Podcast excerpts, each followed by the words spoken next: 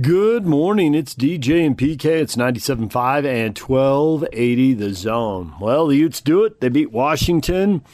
They advance. Uh, there were stretches of the game where they looked pretty good. There were stretches of the game where they looked like they just wanted to run up and down and trade shots and win. They had a big lead, just get out of there. Didn't seem to be really taking all that serious and lockdown mode or anything.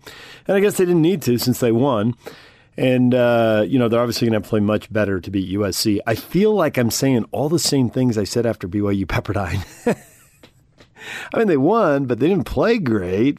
it didn't go overtime. And nor, and three points is a little misleading because Washington hit a three with eight tenths of a second left to take the six point lead down. Uh, the game, a, a, lot of the second half, the lead was between eight and 15 points. Um, it was pretty loosey goosey out there, and they're going to have to play a lot better to beat USC. Uh, but they got the win, and it hasn't been enough winning. And Cal beat Stanford, so Stanford will tell you, you know, ugly wins are better than ugly losses. That's for sure. Uh, Larry Krystkowiak, his thoughts after the game. Here's the Utes head coach with SI.com. Larry, allowing 95 points probably isn't something that that you're very pleased about, but just being able to to claw your way into getting a win, uh, how does it feel right now? Well, it feels good. I mean, we gave up 60 points in the second half, so it was uh, it got to be a little bit of an ugly barrage at, at the end. But you know, shoot, 36 minutes of the game, I thought we were pretty solid. Uh, a lot of offensive rebounds when they missed. They outscrapped us going down the stretch. We missed free throws, had turnovers. It wasn't a good finish, but um, our defense was a lot better than giving up the number of points than than we gave up. It was it was uh, kind of a perfect storm. It d- doesn't make you feel great going into it, but this isn't the time of year that you think too much about it. We got to move on for uh, the next ball game against the Trojans. So hopefully we can sharpen some things up prior to that. And then to follow up on that, you guys made 14 threes, shot 53% from beyond the arc. Was a lot of that just of, of what, what the defense was giving you, or, or were the guys really feeling it? Well, I mean, a, a, little bit of both. I thought in the first half we we had a lot of one pass threes. Uh, you know, I, we led our conference in two point field goal percentage. Uh, we were ninth in the country. If it, you know, free throw percentage, if it weren't for Colorado, we would have led the conference in uh, free throws and twos. And so that doesn't always set up well to come down and cast off a bunch of threes, but we were making them. Guys did hit shots, but I would have liked to have seen us get the ball inside. And, you know, if you can get a if you can get a one pass three early in a possession, my guess is you can get one late. But that was kind of the nature of the game, a little bit up tempo. Our guys shared the basketball, and and I this is the time of year when you want to be knocking down shots. I was uh, I was proud of it. To have six people in double figures is is a little bit unusual in a college game, but um, you know this is the time when guys need to be using up their rounds of ammunition and and making them. Next question will come from Ryan Kostecka, followed by Josh Newman with the Salt Lake Tribune. Coach, typically you have, you know, three to four weeks before you play an opponent again as far as Pac-12 goes. You're playing USC, you know, a week later. Does that bode well, you know, better for you or for them? I'm sorry, uh, that, that, was a little choppy of a question. That was uh, a little bad reception. Would you mind repeating that, please? Sorry about that. Uh, go ahead and ask someone else then. Go ahead and go next. All right, we'll move on to Josh Newman, followed by Jay Drew with the Deseret News. Larry, the big run there in the first half when you guys broke it open. Um, were you happy with you know the you know the aggression from your team and, and the willingness to go up and down and may, and maybe you know kind of make Washington get uncomfortable, not able to get into their two three zone like they'd like? Well, they they've changed their philosophy a little bit. It it started in a two three zone until about the first or second pass, and then they were going man.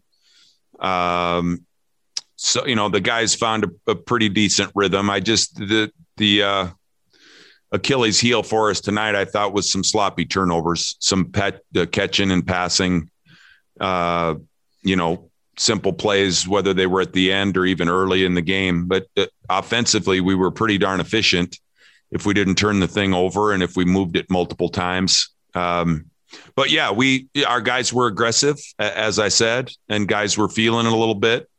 We shared it decently, and um, you know we we need we need obviously when you give up 60 points in the second half, we needed all those buckets. But but we, you know, we're about to play USC, which is one of the top teams not only in our conference but in the country at defending the two point line and the three point line. And you just there's not as much margin for error. We're going to have to be a lot more crisp and uh, and do a better job of of moving the ball and certainly with their shot blocking ability inside um, it's it's going to pose a little different challenge. But tonight, I thought it was great. I I loved the the offense for ninety percent of the ball game.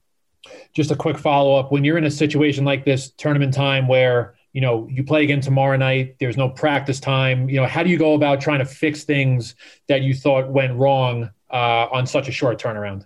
Yeah, well, you know, I, I mentioned that in our post game meeting. You know, we uh, we aren't going to be able to fix turnovers. I think a lot of it's a mindset that you bring in, and you know the the classic saying of uh, mental is the physical as four is the one. This is not a time of year that we're going to improve our skill level. We're not going to improve our shooting touch. We're not going to get any bigger in the weight room. You know, a lot of those physical things just aren't happening. And teams that advance right now become a little bit stronger mentally and, and hopefully this was a little bit of a wake up call, a, a, correction to be able to win a game, but yet not be very sharp going down the stretch. Um, you know, so we've we we I think we're we're pleased with where we were here, but obviously moving forward, um, we got to sharpen the saw a little bit without a lot of practice time. I I think, uh, gentlemen from SI, one of the questions was the fact that we played USC. I just heard the USC a couple weeks ago. That you know, it's in it. It's not an advantage for either team, but there's not a whole lot that's changed. So the scout and the prep turning right around is better than maybe if you know it's an opponent that we hadn't played in a long time that could be doing things differently. I think we know what we're going to get from USC, so um, there's a benefit to that. Next question will come from Jay Drew, followed by Josh Furlong and Sam Gordon. Larry, that you mentioned the sloppy turnovers. There were a couple calls in the turn in the first half where they were calling traveling on uh, on that step back that we've seen Alfonso do all year. Uh, did you get an explanation for that, or was he really traveling? I guess would be my question. Well, I, I'm, that's not really part of my job description. I felt like on the first one it was an obvious travel, and on the second one, in my discussions with the referees, a little bit of an interpretation. I thought he was uh, it was a pullback dribble on the second one. He hadn't picked the ball up, and I, you know, in my discussions with the uh, with the officials, they could see that point. And some of those plays are hard to call bang bang when they're live. Fonz has got to clean it up a little bit. It's uh, it's it's a it's an unusual move, and he's got to make sure that he's crisper and defines his pivot foot, and also the point at which he picks picks the ball up for the step back. You can't pick the ball up and then take a two step back if you're in the middle of a pullback dribble when you do the step back, then it becomes legal. And I think, uh, you know, without seeing the film, I, I felt like the first one was obviously a travel. The second one, I wasn't so sure. And just what benefits are there to having played the game, having gotten used to the arena, gotten used to the unusual atmosphere? Well, you never know about that. You know, it's gone both ways. Um, we've been on both ends of it. I think it's going to be what I like the fact that we played. Um, you know, got our feet wet a little bit. It had been a long time since Washington had played a game. That I think they they were close to two weeks off without playing. So, uh, as far as tomorrow goes, it's hard to say. I think you know you were looking at a USC team that's uh, coach of the year, player of the year, defensive player of the year, all kinds of stuff. So I don't know if it's going to make much difference in their mind, uh, them not playing. And they played recently against UCLA. So I, am just happy to be playing right now. And I guess that'll be a, uh, a question that you guys would have some interpretation of after you watch the game tomorrow and see if a team looks rusty. Uh, I wouldn't guess that we're going to look tired. So I, I'm just again, I'm just happy to be advancing and and playing. Next question will come from Josh Furlong, followed by Sam Gordon and Josh Newman. Yeah, Larry, T-Mobile Arena hasn't been too kind to you in conference play ever since you guys moved there. You haven't won a game until tonight. Was it nice to kind of get that that monkey, so to speak, off your back? I know you don't generally care about those types of streaks or whatever that are, but but is it nice to kind of finally get that win just to just to kind of shake it off and say that you can do it? Yeah, I, I, most definitely. You know, this is not a time of year that you want to be in a in a one and done situation, and uh, I thought there was a little, you know, we got a, a, a couple of years that we got to buy and we ran into the hottest team in the league in Oregon that got on a string. And, um, you know, look, you can always come up with uh, with storylines, but the one year I think we beat California by 30 points, and then you end up playing them in the first round of the tournament, and sometimes human nature comes into play. But it it hasn't felt good. We did get a win against Kentucky here, so it's not a building jinx; it's more of a Pac-12 conference jinx, and uh, we certainly would like to get a little, you know, feel better about it and be able to uh, to get some wins. So there's no doubt. I didn't think about it until you just mentioned it and uh, and discuss that. But yes, certainly. And following up real quick on that, or not on that necessarily, but last year obviously COVID uh, kind of hit right as you guys were playing the game. Everything was being canceled as you were playing, and you guys found out pretty much that the world was shutting down after that game. What what was it like to kind of come back to this environment, knowing the full year that we've had, uh, just just having that as the context, especially with no fans in the stands? Yeah, it's still a little bit eerie. You know, the the uh, the casino is fairly dead. A lot of restaurants dead. Although things are opened up here once we get closer to the weekend. It was more of a Monday Tuesday shutdown, but I, you know, it, it was a year ago and a lot of times when you get as old as I am, uh, years fly by. You know, it's like, wow, that was a fast year between birthdays and different things. And this was one of those occasions. I've said it before that if this was a year since we were here last, it seemed like it could be dog years to the point where it was like seven years. It seems like so much has transpired. We've had a lot of adversity, ups and downs. We've had stuff going on with our family personally and and different things that have just made it. It's definitely not one of those cases where he said, "Man, this year flew by." Um, so I think there's some optimism. We got daylight savings coming up this week. Uh, we've got needles that are going in people's bodies. The days are getting longer. I think all of the the medical profession and everybody's got a handle on things. And it's like my physician, my knee knee doctor told me years ago when I suffered a, lot of injuries. If it doesn't kill you, it's just going to make you stronger. And I think uh, our program and our players have gone through an awful lot, but this is going to be one of those things I think that makes us all more resilient. I'm thankful that we have a chance to play. There's some conferences that aren't playing. There's some teams that aren't playing. So to keep it in perspective, I feel like we're fortunate to be able to keep playing this game, but it certainly has been uh, a challenging year. All right, the Utes pick up the win over Washington. They'll play again tonight against USC. I think that one is at 6:30 and of course the Aggies will play tonight as well. UNLV blew out Air Force 80 to 52. So it'll be Utah State and UNLV in the quarterfinals of the Mountain West Conference tournament. And the Big Sky gets underway with quarterfinals too. Northern Colorado is playing SUU, and that game starts at like 11 o'clock Mountain Time. It is way early up in Boise. And they got the first game, which gives them the most recovery time. They're the one seed. Weber State on the other side of the bracket. Uh, as the three seed, they draw the last game of the night. So they'll play tonight at 7. All right, DJ and PK, more to come. Stay with us. It's 97.5 and 1280 The Zone. Tim LaComb is coming up. Stay with us. Take the zone with you wherever you go. Let's go. Download the all new Zone Sports Network app on your phone and get live streaming of the zone as well as podcast editions of every show.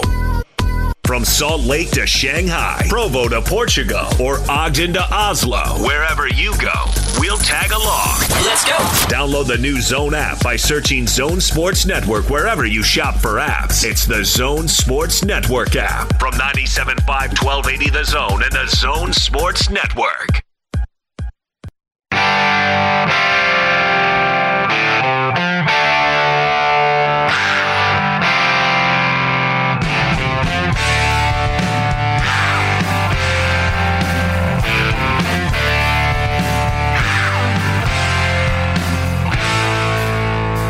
DJ and PK brought to you in part by The Warehouse. Join the big show Friday at The Warehouse from 2 to 6 at 1825 South, 300 West in Salt Lake City. Price is so low, it'll blow your mind. Oh, boom! DJ and PK, time to welcome in Tim LaComb, Jazz radio studio analyst, former BYU assistant, former staff member at Utah. Tim, good morning. Good morning. So, Tim, we have been discussing a question which you are uniquely qualified to answer. Or some would say. No, you really are. so, BYU trying to close the gap with Gonzaga. And we saw BYU after getting handled easily twice by the Zags. The third time, they jump out to a big lead. They're hitting shots. Gonzaga's defense, and they weren't really interested in pressuring guys 20, 25 feet from the hoop. But they got down 12 at halftime, and suddenly they were interested in that. And Kispert got hot, and that made it a game really quickly. And then the last four minutes, they were the better team, and they pulled away. So that's a one a one game deal. But to pull a program alongside of Gonzaga, can BYU do that? How do you do that and sustain it? What hurdles does BYU have to overcome? Obviously, there are going to be some recruiting hurdles, and depending on how you recruit, there might be pushback from some of the fan base. Can that gap be closed aside from Few retires and or Few leaves? You know, I don't. Uh, I wasn't very successful at chasing down the Zags. Um, you know, we we we we certainly got the better of them a few times, but um, you know they are that number one by their name is pretty ominous, and you know just for those that that aren't aware, that's number one in the country. That's not number one in the conference, um, although they're number one in the conference too um, it, it's just what they have going there is, is really amazing. I, I think uh, it, it really is kind of a, a situation where now they're getting, you know, they're, in the mix right now for the number one player in the country next year.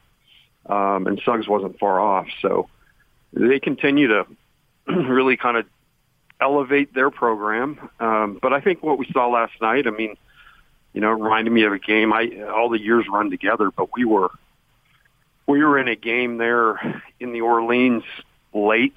Um, that was tight, um, like that game was. I think last night, six minutes, it was tied.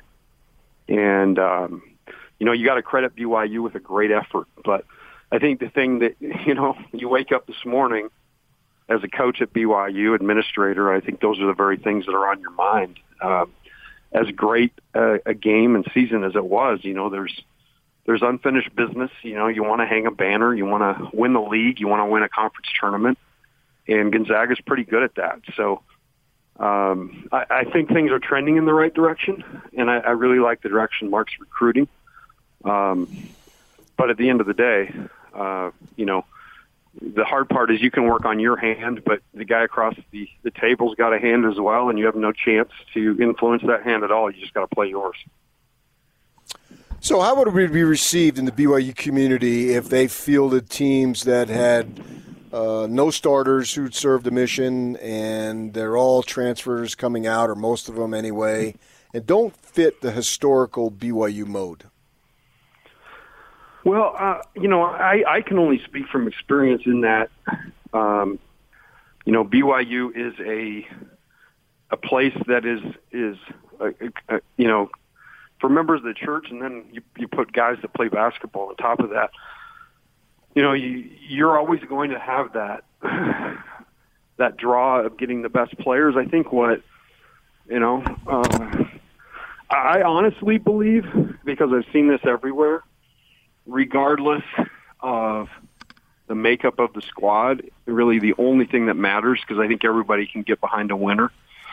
Um, you know, if a team is made up differently. I, I really think what BYU did bringing Gideon George in, his story.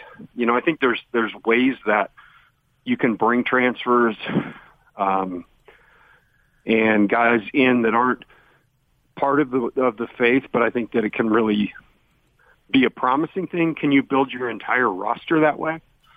Uh, I'm glad I'm not the one trying because I would imagine that'll rock the boat.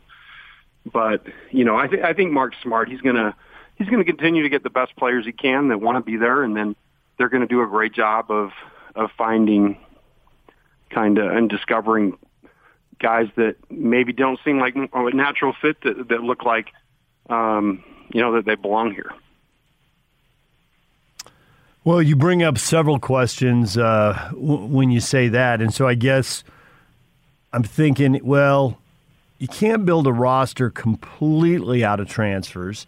But if you had a core of guys who were the traditional local guy you recruit, some go on missions, maybe some don't, but most probably do.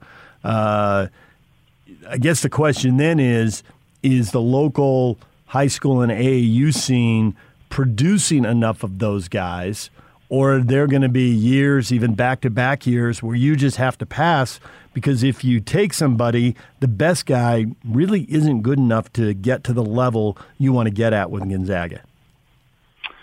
You know, I think that's a decision you've got to make uh, in house. I mean, our I can tell you what our philosophy was. Our philosophy was to get the very, very best player we could, obviously that had a a keen interest and desire, and BYU was on their list. You know, that it was it was guys like you know the Haws. You know, people think that TJ and Ty were just done deals, and you know TJ was more so because his process was different, but you know, Ty went right to the wire. Ty was going to go to Stanford. And, and thank God we got him because, uh, we all know what he did at BYU. And so I think, um, I, do believe, I, I think if you look up the makeup of BYU's rosters over time, um, you know, you're always going to try to get those guys. And then from there, it's really, you know, we, we had some success, you know, going and, and fishing out of different ponds. You know, we, we we made a, some inroads down in Vegas with uh, with with Gorman down there, and we were able to get a couple players out of Vegas, and um, you know we jumped hard into uh, understanding ju- junior college and tried to take guys that made made sense. Um, but I really do think, as far as Mark's plan and vision, um, you know, pretty much everything he talked about uh, early on, I think that those things are in play, and you know, this is two years in a row that, you know, last year, if there's a tournament, they're in it. And this year, you know, they've earned their way in. And I know how hard that is, man. It's hard to do. And they did a great job in the regular season, you know, to make sure that at this point they're in. Um, there were a lot of tenuous moments for us in this this week off.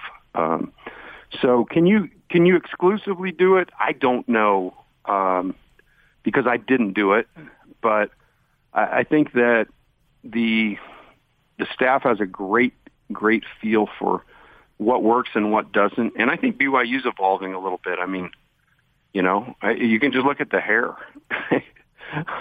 I was talking in passing with a buddy of mine down there, works there, and like, man, I, I we had zero mohawks in the time I was there, and uh, you know, anytime we had facial hair, we got letters, and so I mean, I think things are evolving just in time too. So um, hopefully all those things coupled together, Mark can just continue to build this thing. What do you think Ilyasova brings to the Jazz? Um, you know what? He, he's a stretch guy. He's a guy that another guy that can step out on the floor. I think it diversifies when they go big. Um, we talked about it. We haven't seen a whole lot of favors in, in Rudy, but there are times where you want to go a little bigger. And what he provides is a, a, capable you know, 36% career. Is that right? Three point shooter. Um, a guy that can step out and shoot it. It gives you some size. Um, you know, I think with, uh, with George, you know, it may impact George a little bit because he may get some of those minutes, but I, but I think it's, uh, it's just an oppor- a way for the Jazz to be a little bit more versatile. And as the playoffs come, to be able to have, you know, you got to have a couple different ways and lineups to play in the NBA that match um, and maybe even could create an advantage. So I'd say that's what he's there for. 36.5% career three point shooter. If you go back, there are. Th- I was off. I'm sorry. Here, there. No, you're. Uh, that was the point as you were on. The uh, there were three years in his 20s, uh, two in Milwaukee, and then a portion of a season in Orlando, not a full season, where he did shoot over 40%. There were two years in Milwaukee. He shot 44 and 45%. So he wasn't shooting as many then. If you get him to be selective, maybe you find spots on the floor. How much can the Jazz coaches tweak and make this better? And how much is this an insurance policy, a 10th guy for occasional matchups, and we shouldn't overthink it? Or if there's an injury, you know, then someone you can plug in, maybe someone who would be better suited to play out basketball and has more experience than Miye Oni who right now looks like the guy before the, this move that you would be plugging in, but you might be plugging into a series, you know, Lakers, Clippers, Suns, whoever. It's maybe a little more than uh, he can handle at this point in his career. Yeah, I think that's what he. I mean, if if I were to guess, I don't. I don't think they made a move for a rotational player here. I think, I think the the move is is like exactly what you and I said to diversify the bench to, um, you know, to to see what a guy who can come in there at the four, just like we see with George, keep the floor space and spread. Uh, I think he's really going to, Ilyasova is really going to benefit from the way the ball moves here. Um, you know, I think he, he saw something you know, Milwaukee has a, a good idea offensively, but it does stop a lot with Giannis and, um, and Middleton. And I think what he, I think he'll be impressed the way the, the ball flies around. And when the ball flies around, that just indicates that the, the defense is a step behind it. And, you know, because the ball, the ball is the most important thing. It can move quicker. So if you can move that thing like the Jazz are moving it and share it, I think he'll really benefit from that in his time on the floor. We know going in the All Star break, the Jazz lost what three out of four, four out of seven, and so there was obviously a little bit of slippage, which could be expected because they were winning at such a phenomenal rate. With that in mind, how important is these first few games coming out of the break? I think they're huge. Um, you know, I think if you kind of compare it to a, a game, um, you know, we basically at halftime, and so it's important to come out and be be sharp, uh, to be really good, and, and not show any weakness. Um, I thought last night, you know, BYU and the Gonzaga game is a perfect example. I think that BYU really was free and easy and played hard. And, and, but I also believe Gonzaga gave them a little more real estate than they typically do. Uh, at halftime, I think two things happened. I think BYU got a little tight with the lead, um, and that coupled with Gonzaga being a little bit more um, prone to guarding them closer, uh, you know, that kind of flipped the game back to even. And what the Jazz want to do really in this is they just want to keep distance between themselves. And in order to do that, you got to continue to play well. I haven't seen um, any indication that the Jazz will slow down considerably. I was a little concerned, you know, defensively in that stretch. Um, it was probably the area that slipped the most.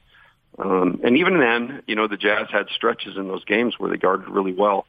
So it's just a matter, I think, more than anything, this rest and not just not just physical rest, but mental rest to get away from it. I mean, hell, I'm the I'm the pre, half, and post guy, and I was famished. I was exhausted. I needed a break, you know. So I'm I'm I'm working on my R and R right now, and I can't even imagine what the guys must feel like. So they're uh, they'll come out of the break, in it, but it's really important. You want to maintain momentum, and the only way you can do that is to, to continue to play well. Um, but this Jazz team's really, really focused, and, and I actually kind of like this new addition because it it'll require guys to be really engaged, and, and they'll be a part of this where they bring Ilyasova along, and while they're doing that, you know, it'll help them keep their heads where they need to be. And um, but I, but I like all the direction that this is pointing. I like the way that the schedule stacks up for sure.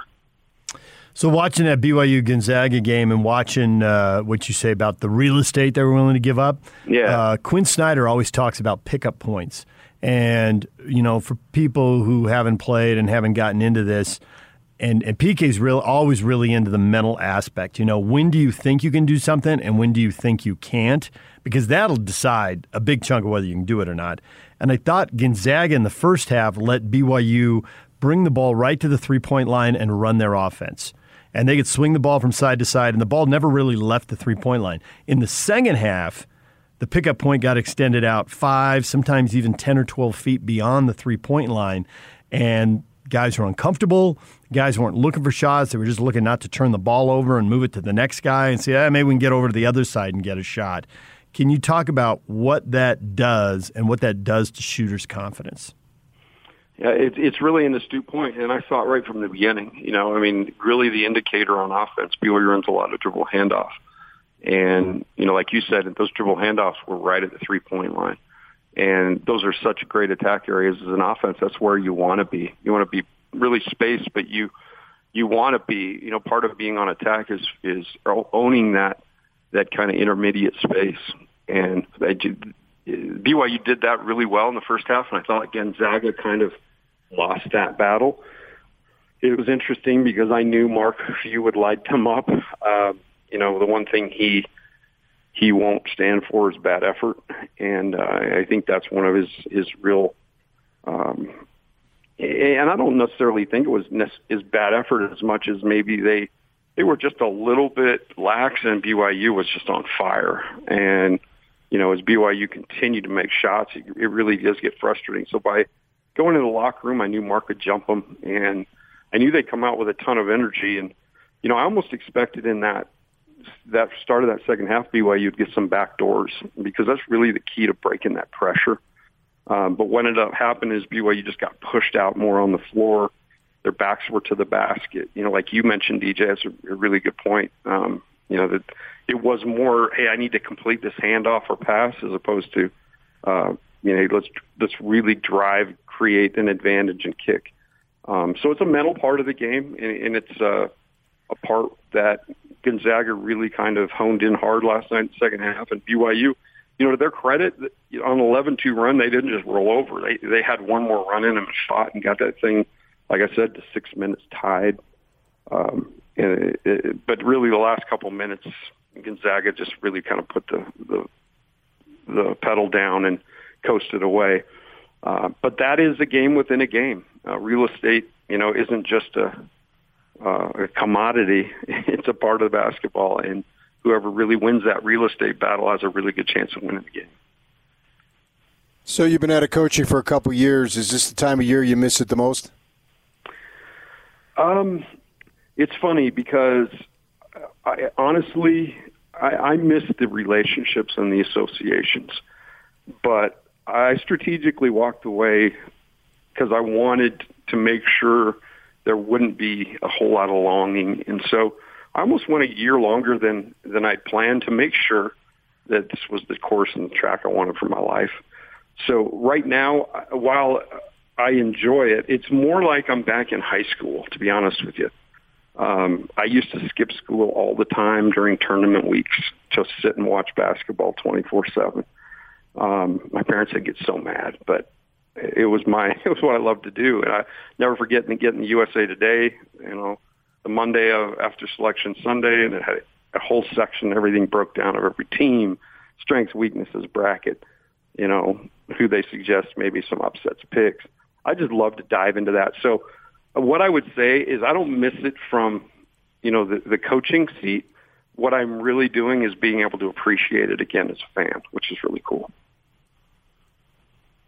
So is Gonzaga going to do it? Are they going to win it all? Are they going to go undefeated? Because you probably go back to I don't, I don't know how old you are, high school, junior high. How old were you when Indiana went undefeated? I was uh, six years old. Kent Benson and Quinn Buckner.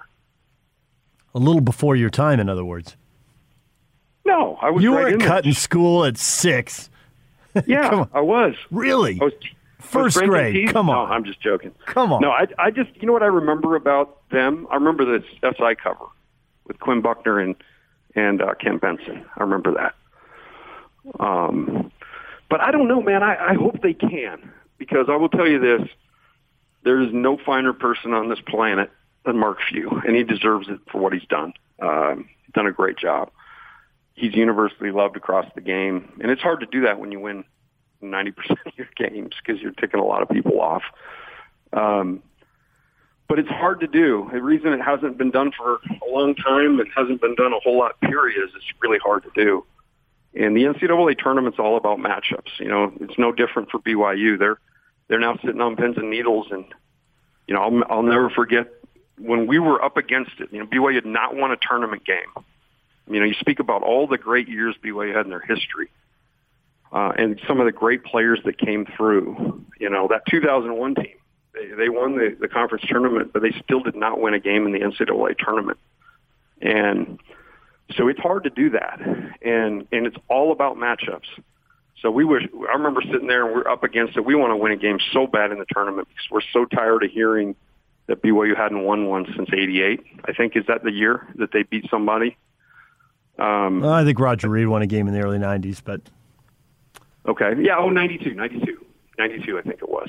They beat SMU, I think was the last win.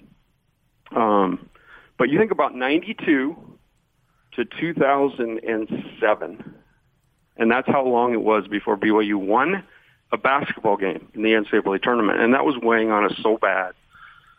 And uh, we got Texas A&M. We got Texas A&M again.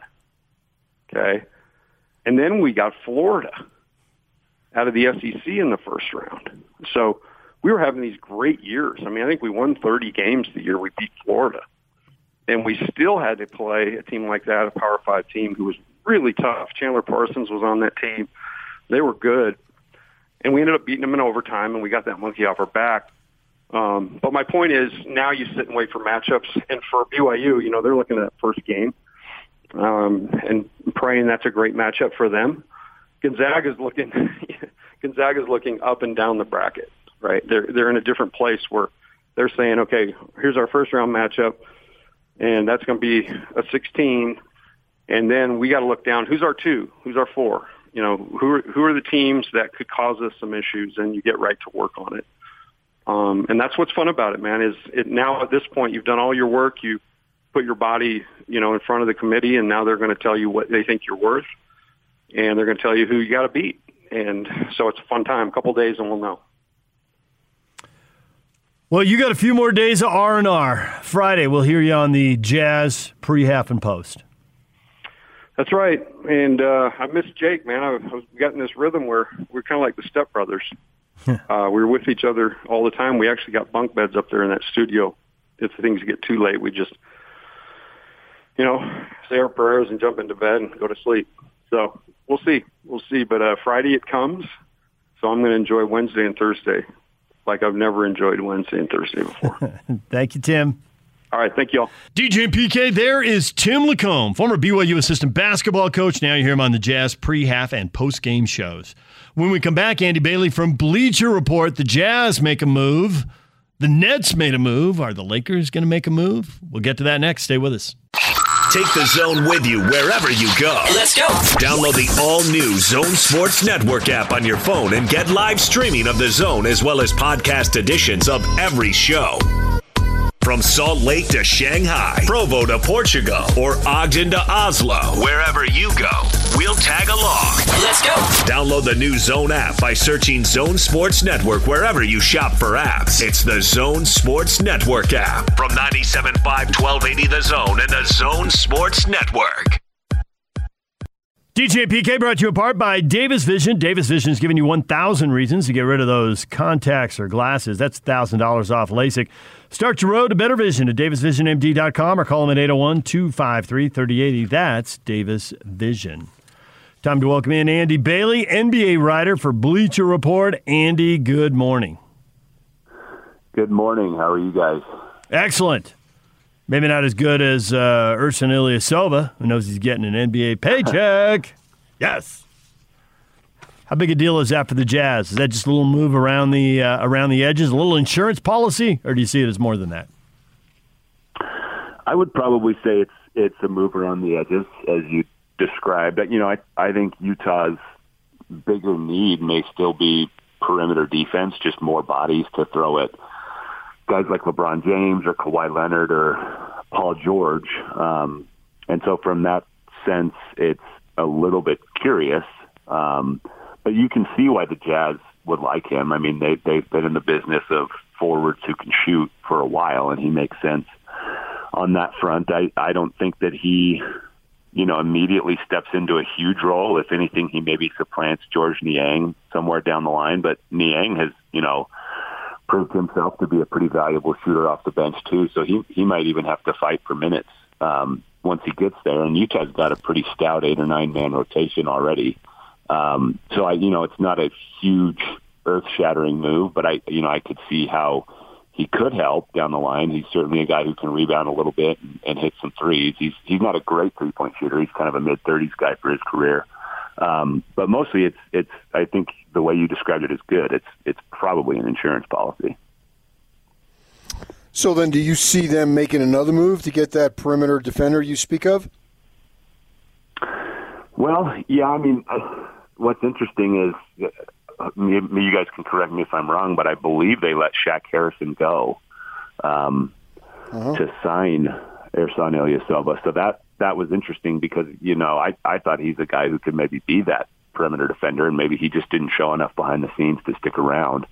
Um, you know, so certainly that move could be out there. The the Ilyasova signing, frankly, surprised me quite a bit because I thought they were pretty set already. Um, you don't get the point differential Utah has right now and the best record in the league without being pretty good and having a pretty strong rotation. Um, so I was a little surprised to see any moves at all. And so I would I would kind of default to that position again. I'd, I'd be surprised if they made another move just because I think they're really good. Um, and you know certainly no team wants to rest on their laurels and, and not get better. So they're probably looking for that kind of help.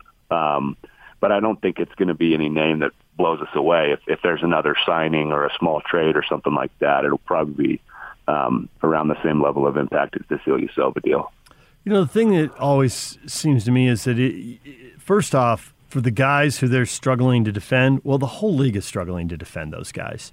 Correct. And if Yeah. you get somebody who can at least make life hard for those guys, well, then he's going to hurt you offensively, and you're going to have to play a four on five a little bit because whoever they bring in is not going to shoot the ball as well as the guys they have. Because if you can defend that well and you can shoot the ball that well, you're already in the league and you're a star. So I get why people want or think the Jazz need that because everybody needs another one of those guys. Literally every, I mean, the Lakers could use more depth. They could use one of those guys, but those guys aren't available. I I think you are you hit the nail on the head there, and I and I actually think sort of the national conversation regarding that need for the Jazz is a little bit overblown.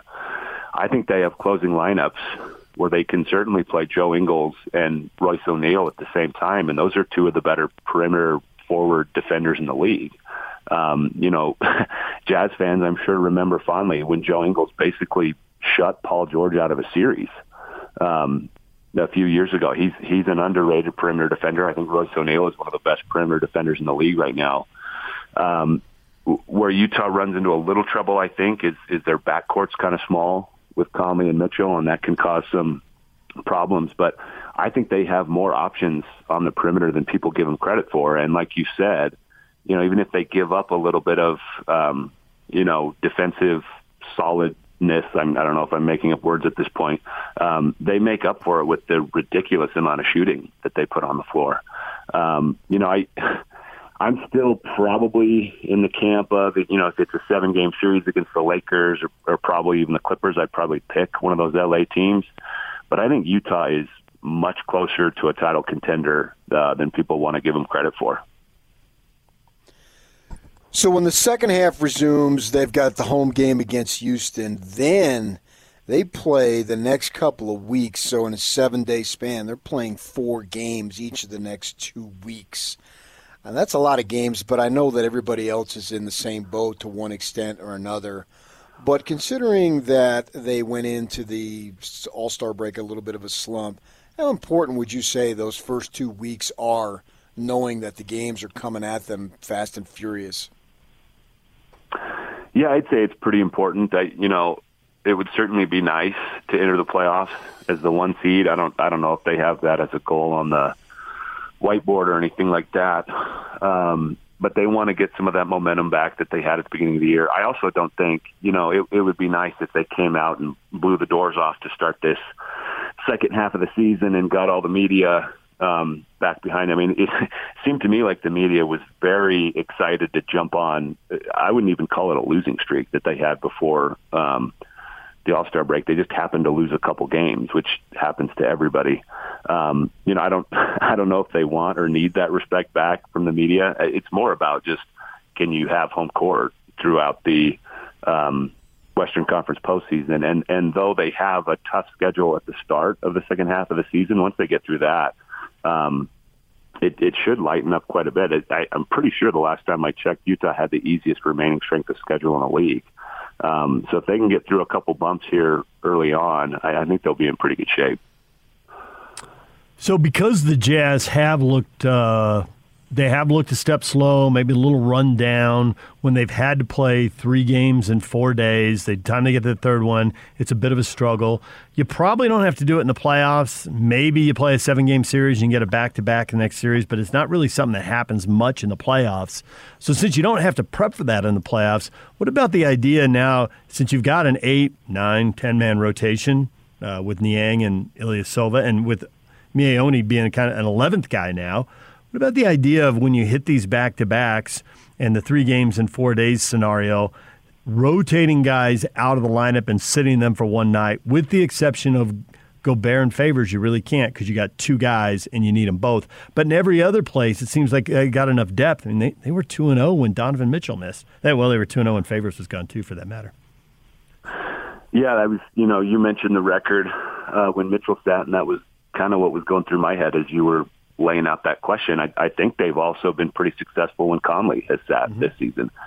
And if you go back to last season, um, you know they, they had that winning streak when when Conley was out. Um, you know that's the benefit of depth, and everybody has made that 2014 Spurs comparison to this Utah Jazz team over the last several weeks, and I think this is another one where we can see some parallels. Um, that Spurs team, and, and really for a, few years uh, during that era, the Spurs were really good at playing, you know, 11 or 12 guys. Um, and it's not to make everybody feel good and, and give everybody a chance to play. Um, it keeps legs fresh for the playoffs. And I think a, a fringe benefit of that is you know, if you give Miye Oni a few more minutes here in the next couple weeks or, you know, over the second half of the season, and suddenly somebody gets hurt in the playoffs and Miye Oni is called upon to have a more significant role in a series in a big moment, he's going to be more prepared for that um, than he would be if he just spent the entire second half of the season on the bench. So Utah's depth um, could really come in handy as, as this second half of the season is going to have to be compressed for a lot of teams. How much you buying the Suns?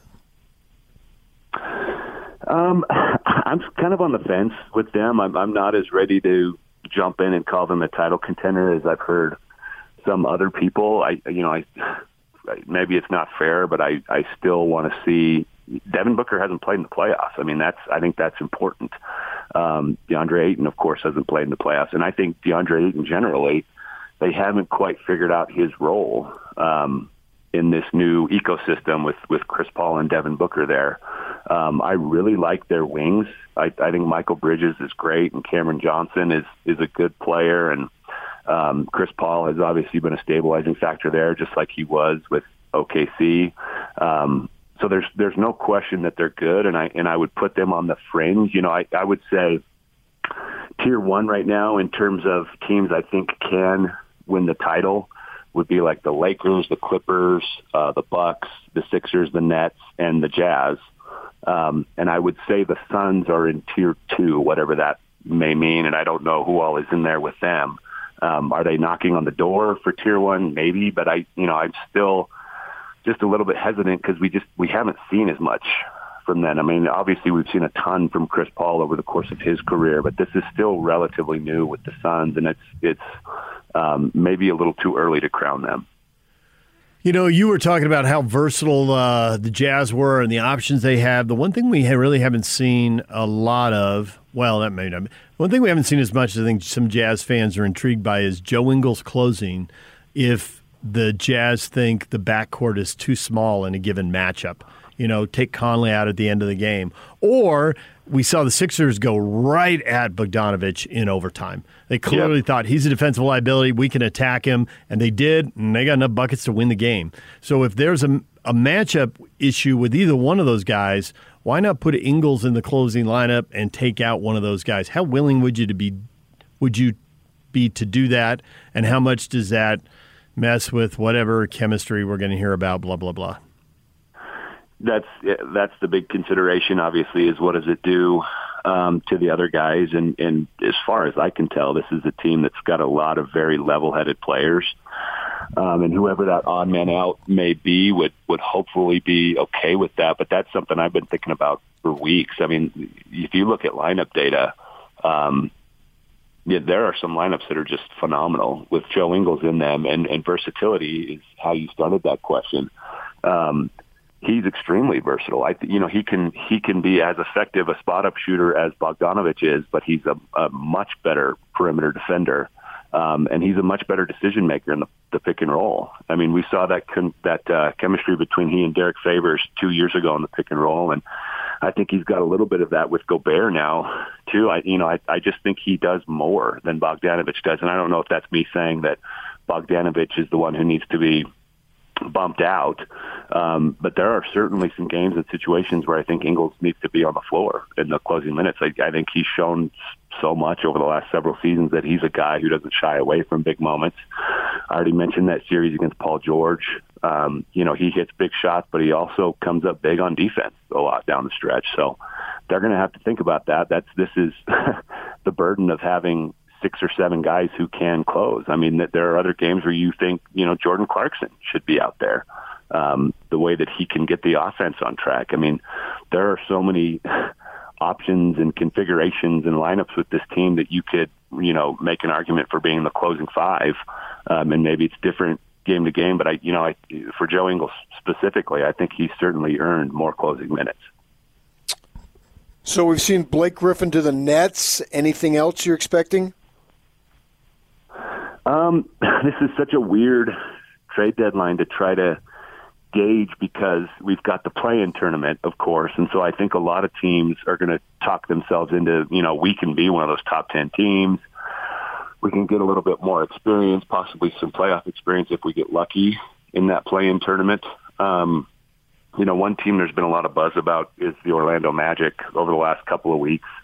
Um, and it sounds like a lot of guys could be available for them. I mean, it would take a pretty big offer to get somebody like Vucevic, but it sounds like Evan Fournier might might be available. Aaron Gordon, um, so that's maybe a team to be, to keep an eye on. The Andre Drummond buyout is still a possibility, and it sounds like he might go to the Nets too, um, which would be interesting. I think they might have a glut of big men at that point.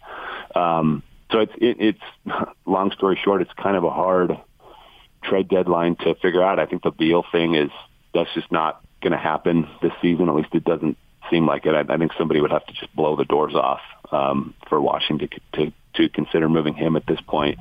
Um, so I don't, you know, I hesitate to say we're going to have a dud of a trade deadline because I thought that in years past, and then we just get a, an avalanche of moves on that day. Um, but right now, it's just kind of hard to see which team is going to open those floodgates. The Lakers, or as David Locke likes to say in that drop, I hate the freaking Lakers.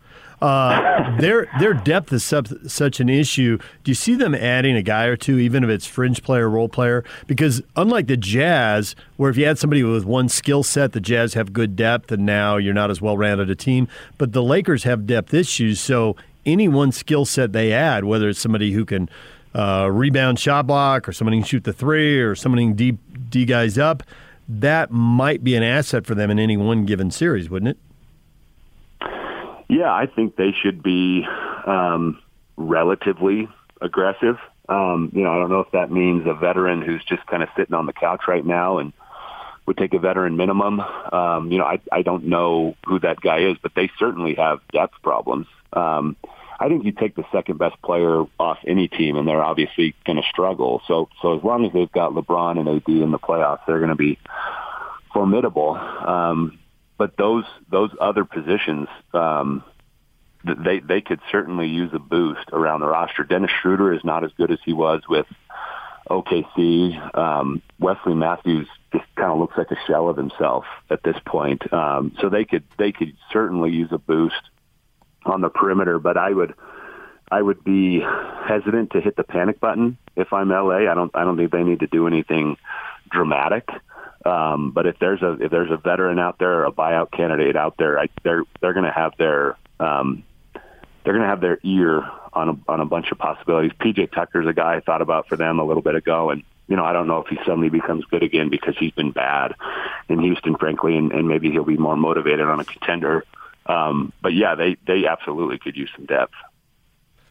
Well, Andy, we appreciate a little bit of time. You coming on talking a little NBA with us, and uh, the games are going to pick up here real quick now. Uh, thanks, Andy. Awesome. Thanks for having me, guys. There's Andy Bailey from Bleacher Report. Coming up next, what is trending on the college basketball? Utah and Washington in the Pac 12 tournament. We'll get to that next. Your day is just begun. Yeah! But for DJ and PK, they're just hitting their stride. It's time for all your headlines from the night in sports as DJ and PK tell you what's trending. Are you ready? On 97.5 1280 The Zone and The Zone Sports Network.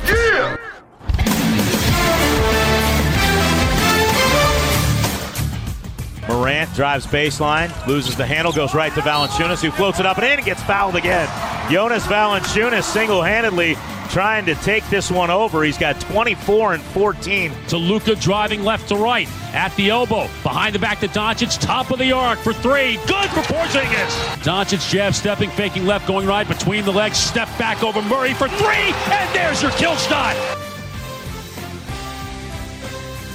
The NBA is back. The Memphis Grizzlies blow out the Washington Wizards, and the Dallas Mavericks beat the San Antonio Spurs. Two games to get things rolling. Really busy schedule tonight, but a couple games there. And the Mavericks, I think we've all expected them to play better. Are they going to make a move here in the second half? How many teams can they catch? What's Denver going to do? A couple of storylines to follow here. And I think we expect both teams to catch San Antonio. And now San Antonio is looking to move LaMarcus Aldridge. Popovich said that before the game. He's not playing, and they are looking to trade him, and it's amicable. The PK, how, who wants Aldridge? How much can he help? How much has he got left in the tank? Is he going to the East? In which case, then we don't really care. But if he's going to the West and tipping the balance of power, we care. I know you care. You were all hot and bothered by it. Right now, no idea. No answer to those questions. DJ and PK. Hashtag college basketball. Well, the Utes built a massive lead and then gave most of it away. Happy to run up and down the court and trade shots with Washington. They held on and won 98-95. Washington hit a hit a three with eight tenths of a second left to make it a three-point game, but a, a 19-point lead had dwindled to six. A little dicey there at the end. Timmy Allen leads the way with 24 and 11. It's a win, PK. Not a good-looking win, but what the heck? I thought it looked great. Really? Yes. This team's won two in a row. What are you talking about? well, that has been rare. I'll give you that. Tim Allen is on fire. And Plummer, when Plummer scores, they're a much better team. I th- thought it was a great looking win. A little bit at the end when they lost concentration to an extent. I'm not going to let that determine it. Absolutely, man. Now they got SC, a team that they beat pretty well just a couple of weeks ago. These are looking up for the Utes, man. Oh, negative and- Nancy over here. 12 and 12. Chance to win a quarter, get to a semi, and have a winning record at 13 and 12. Utah State's going to play UNLV. UNLV annihilated Air Force 80 to 52. That was a rout. So it's the Aggies and Rebels tonight. Scotty G's got the call. Coverage starts at 6.30, tip-off at 7 o'clock. That's tough, man. Going to go in the Thomas and Mack with all those UNLV fans of the home court. I can hear mm. Majerus complaining about it now. Yeah, this would be the one year he wouldn't complain. I mean, that Are you kidding me? There. Friends You and don't know him family. very well. Yeah, friends. Maybe he'd complain about there not being fans there. No, it, it- it's it's the home court. It's not the fans. It's the, the, home gym, court. it's the lighting, it's the rims, the locker room, the comfort level. Well, he complained about the necessity of the conference tournament all the time, and then the team playing on the home court. He complained about, and he felt like since he won it a number of times, that it gave him credibility to complain about it. Yeah. because it wasn't just a sour grapes thing. He complained Right. about it when they won. Yeah. You're losing. You're whining. Wait, you won three in a row. You got the trophy. All right. Yeah. Uh, Big Sky tournament. Southern Utah is going to play Northern Colorado at 11 a.m. First game of the day gives them the most recovery time. Weber State plays the last game of the day. They're going to play the fourth quarterfinal game. They're going to play Montana. And those quarterfinals, that, that uh, tournament is up in Boise, Idaho. In explaining a number of contingencies that could come into play if teams are exposed to COVID 19, NCAA Senior Vice President of Basketball Dan Gavitt said that as long as the team has five healthy players, it's good to go. And if the team's coaching staff gets decimated by the coronavirus, what then? Uh, honestly, that's probably something we should be talking about as a committee. Yeah. So, got to make it up as you go along, PK. It's unusual times. Who's saying that? That's Gavitt. Dan Gavitt. senior vice president of basketball. Man, I wish my father would have had a right a high paying job. Following Dave's footsteps. It's amazing how often the son has the same talent as the father. DJ and PK. Hashtag NFL. Most anything that I've ever been involved in that ended up being special, I overpaid for. Hmm. Every time to the end. Anytime I've tried to get a bargain, I got just that. It was a bargain in a lot of ways and uh, not up to standard. That's Jerry Jones on getting the deal done with Dak Prescott. Got to pay for quality, apparently, according to Jerry. Of course, the question is with the salary cap is now not going to be afford, able to afford quality at other positions, but he got the Dak Prescott deal done. Well, if they win the Super Bowl, then you didn't overpay. If you Right. don't, you did. NFL salary cap at 182.5 million. That's an 8% drop from last year. So I'd be happy with that. that's why guys around the league. There've been some surprises. Kyle Van Noy released by the Dolphins. Uh, be one example of a surprising release, but they couldn't find anyone to take his take his contract in a trade. So everybody up against the up against the cap. Patriots wide receiver Julian Edelman, who is Jewish, wrote an open letter to Miami Heat big man Meyers Leonard after Leonard's use of an anti Semitic slur on a live stream earlier this week. The letter read in part I get the sense that you didn't use the word out of hate, more out of ignorance. Most likely you weren't trying to hurt anyone or even profile Jews in a comment. That's what makes it so destructive. When someone intends to be hateful, it's usually met with great resistance. Casual ignorance is harder to combat and has greater reach, especially when you command great influence. Hate is like a virus, even accidentally, it can spread rapidly. He went on in the letter to invite him to go grab a meal when they're both in Miami. Not just a meal. Well, maybe a meal too. But uh, was it a Shabbat? He Shabbat, said, yeah. Shabbat. DJ and PK. Hashtag college football. Uh, University of Kansas AD is stepping down under pressure after having to let Les Miles go, so things continue to go sideways with Kansas. But it's been like that for a decade. This is the latest chapter. Oh, I don't think it's been like this. You're just talking about a crummy football team. This goes way beyond a crummy football team. That is true. I I think it's clear that they should hire Kevin Sumlin. Remember when he was such a great hire? Hey, hire? the third time's the charm. Come on. The two t- the two coaches were hired in Arizona, and one was just hailed as just a no-brainer, excellent move, and the other was a bum. What were they thinking? He didn't even know the school's nickname. The transfer portal giveth, and the transfer portal taketh away, PK. Former Dude. top 30 overall defensive lineman Antonio Alfano has entered the portal for the second time despite not playing in a game yet. Originally signed with Alabama in 2019, transferred to Colorado for this past season. Who knows where he's going now? He's a native of Colonia, New Jersey. Where's Colonia? Uh, North Jersey, suburb of New York, 25 miles away or so. One of your peeps. All right, DJ and PK. Uh, wait a second. Wait a second. Wait, wait, wait, wait, wait, wait. What- what would you like whoa, whoa, whoa, whoa. I feel like Ralphie when he got pushed down the slide and he's trying to climb back up to go to Santa. Uh, and he wants a Red Ryder BB gun. He just says, "How about a football?" Because he'll shoot his eye out. We all remember that scene. Uh, Utah starts its spring practice on Monday, and Kyle Whittingham will be available uh, Monday morning at eight o'clock, and we'll have him live on the air. Monday, Wednesday, Friday for the media availability. And we're going to have Kyle Mondays and Fridays during Utah State's football. also starting next Monday too. DJ and PK. Hashtag Major League Baseball. Texas Rangers hope to have a capacity crowd at their home opener on April 5th at Globe Life Field. Texas Governor Greg Abbott's order took effect, allowing businesses in the state to operate at 100% capacity. April 5th, they hope to pack them in. They will have a mask mandate, although the governor took that off. Texas is going to have that at their games. We'll see if the Rangers pack the place. Uh, usually home openers uh, do, and then depending on how good your team is and how rabid your fan base is, it drops off. But usually the opening day, is uh, always uh, pretty good. I assume Abbott is a Republican. I don't know that, but by He is. seeing the way we're going with this, even after the election.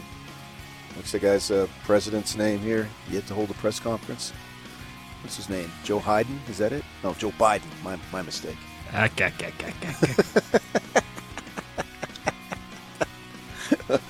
Now, that was meant as a joke, not for all you people, DJ. I know you get all quiet and you got to think I'm, you know, making a political statement. I'm not. It was a joke. Come on. If Saturday Night Live is not going to do it, somebody's got to do it, right? Don't watch Saturday Night Live. Watch Talking Sports.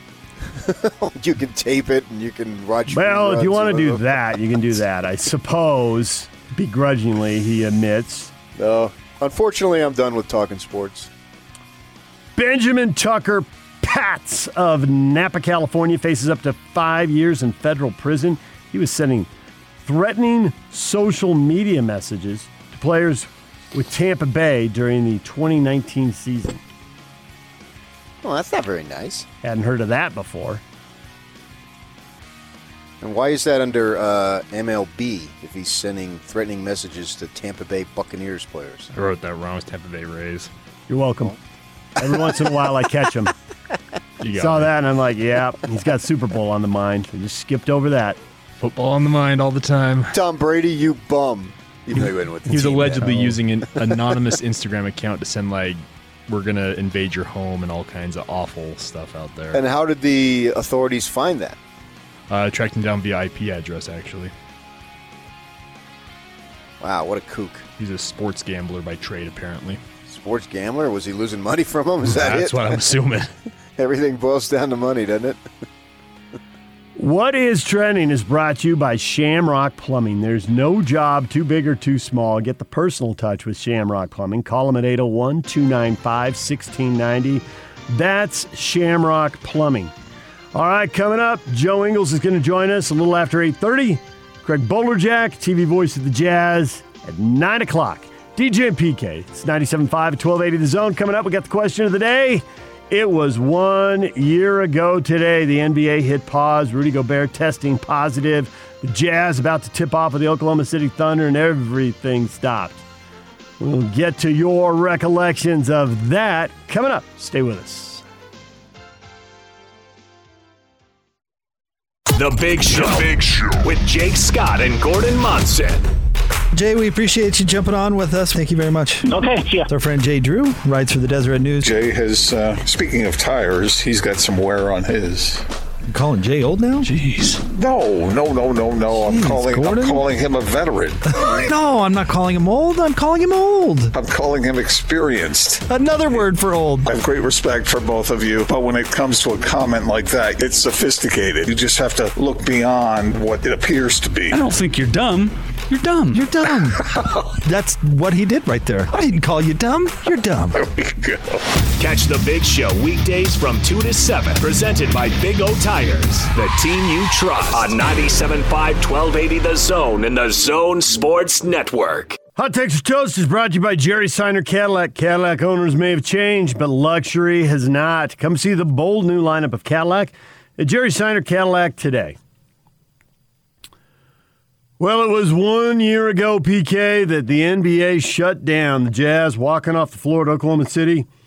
Commissioner, in a uh, story reflecting on this, said he thought they'd be back in about a month. Thought maybe it was a 30 day shutdown, and then turned out that wasn't true. They had a bubble in late summer. Everything was done for a while. Question of the day: What do you, what do you remember of it? Scott says, I remember walking into volleyball practice, reading that Rudy had the virus, and suddenly it got very real. I can understand that. It was out there, and you're hearing a little bit about it, but that was the first time there was somebody you knew. Uh, well, yeah, it turned out there was he had no symptoms or anything, so individually for him it wasn't a big deal. Uh, obviously, for many many others, it has been and is, and all that stuff. And there would there was already talk. I mean, we were working for the Miller Group at the time, and they shut down travel. They closed travel uh, earlier in the week because normally I would have been. I was in Vegas, so I was already there uh, for BYU uh, losing to St. Mary's, and then the Utes a couple days later lost to uh, Oregon State, and then everything was shut down. So I drove home, uh, and then uh, as I'm coming home, the the news of the uh, the NBA stuff. But a lot of companies before then, say like on that Monday, maybe even earlier. But as far as what I was doing for the Monday was uh, the word was no, you're not going to go to the NCAAs because we're shutting down all travel. And so there had already been some stuff that had been out there in terms of restrictions and on shutdowns, whatever you want to call them, at that point. And then, of course, the, the walking off the floor in the game was the big, big deal. And and then everybody was uh, somewhat in a panic mode to a degree, one degree or another, uh, for a lot of the unknown. I don't think anybody had any long-lasting ramifications of all those people who were in Oklahoma City, were they? Uh, I don't think so. I think I thought Rudy did have symptoms and Donovan didn't, but I mean, it's still not long lasting either way. Um, I don't think the other people on the, I don't think anyone else behind the scenes on the trip ended up testing positive. I think it was just those two guys. Um, they had a crazy night finding a hotel, driving around, getting tested, sitting in the arena, not knowing what the heck was going on. So a lot Um, of it was I the think- unknown. Yeah, the unknown. That was. I think the unknown was the biggest thing.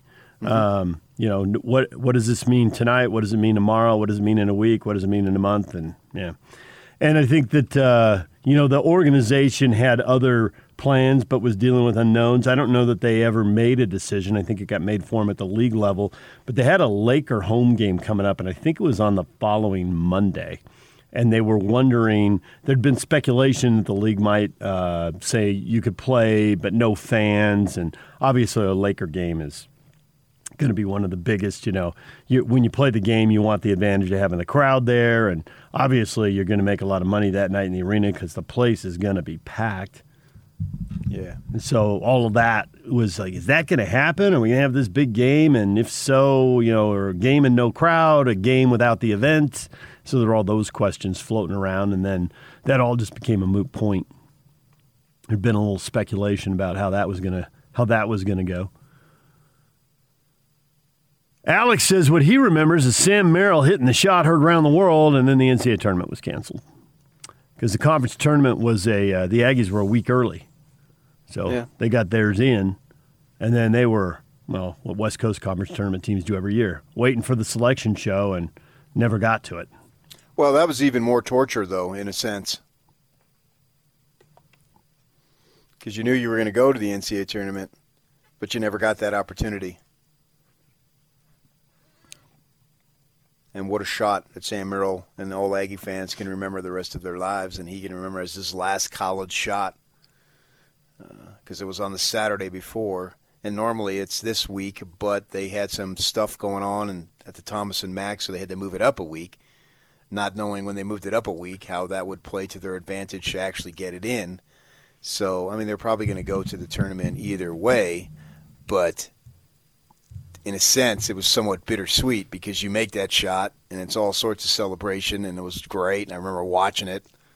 I was in St. George uh, on my way because the Cougars weren't playing until Monday because they've got the bye with the revamped West Coast Conference.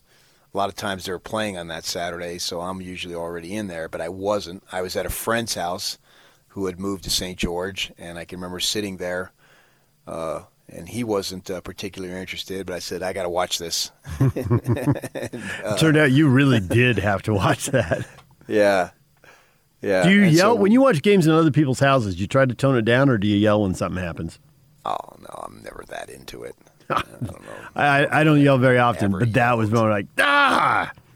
No, this is a job for me. It's fun. It's all fun. I don't. I just don't get caught up in winning and losing. I may have went oh, but I mean yell. No, I wouldn't yell. I can't remember the last time I yelled at anything. I think uh, last time I yelled was uh, the Devils beat SC on a hail mary, probably seven, eight years ago or so, in- in the Coliseum, no less.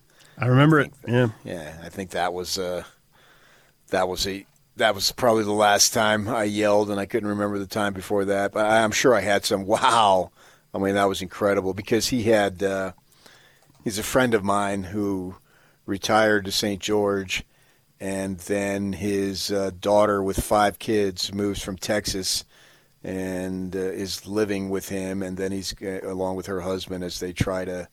Uh, they're getting a house down there, and it's taking some time.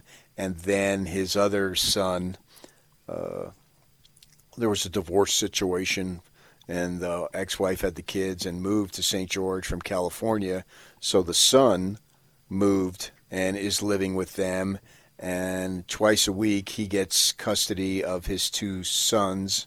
So my friend, in his attempt to retire, has seven kids under 12 living with them for half the week. So that's, uh, Spectacular. yeah. and I think they have uh, three dogs, all told. And so there's all this commotion going on. None of yeah, yeah. nothing you associate with retirement. Exactly. Is there some portion of it he's enjoying, or is it just too much chaos and overwhelming? Uh, he's whined to me a little bit, but Yeah. what what uh, his salvation is knowing that uh, one, he's got a trailer on the side, so he goes in there sometimes, Okay. and then uh, the daughter and her five kids, uh, they're progressing towards moving out. Yeah. because the husband does have a job and all, but I think they're building a house, and I've never built a house, and But apparently it takes way and- longer and this and that. So uh, I know last summer he has some wave runners, and we were down there for a weekend, and so we were going to go to the reservoir, and we were going to ride the wave runners. Well, he shows up by himself for me and my wife. I said, "Well, I- no, man. And I said, well, you didn't. No, they got to this. Uh, I said, well, you didn't have to come. Oh no, this is great. he he needed a little alone time. yes.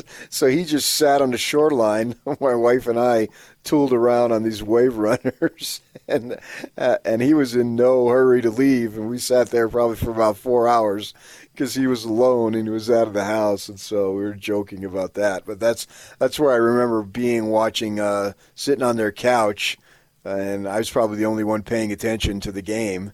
Uh, but I certainly had it on, and I do remember the shot vi- vividly. And it's only a year ago, so it's still somewhat fresh in my mind. Uh, and then I made my way over to Vegas uh, the next day, and uh, then had to come home. And that was kind of eerie being in Vegas because of the unknown uh, on that too. And and that was that was somewhat. It was just a strange, strange feeling. I know a lot of people from the Pac-12 tournament there was a, there was a I- to one degree or another. I think the word panic is acceptable. Uh, some may have been more so than others, but I know a lot of folks uh, got out of town, got rented cars, and you know because you didn't know when the, you had your flight, and you make your flight for Sunday in case your team goes all the way. Uh, so rather than sit around and you didn't know how to what to experience, and also a lot of people got out of town by getting a car because you know, especially in L.A. and Phoenix, uh, it's not that far, right? You can Mhm. make that drive very simply. And uh, for me, now anytime there's a work event in Vegas, I just drive anyway, so it was no big deal. I had gotten a car. Uh, I rented one from uh, Tim Dahle Southtown and took off as I would, and, and so there wasn't a sense of panic for me, but it was what really, really odd. There was an it was an odd feeling. You couldn't put your finger on it, but it was it was odd, and you knew something was up, and you you really had no idea to what extent.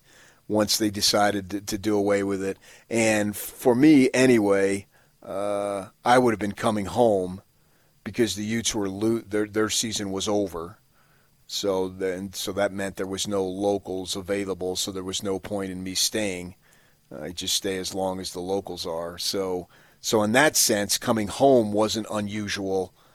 But under the circumstances of what was going on, it was weird. And I remember having the radio on, listening to stuff going on about it. Yeah, it was weird the way the conference tournaments all fell like dominoes. You know, everybody making individual decisions at different times, but aware of what other people were doing, and uh, and obviously they had their own tip times in different time zones to, you know, that were also triggering what was going on.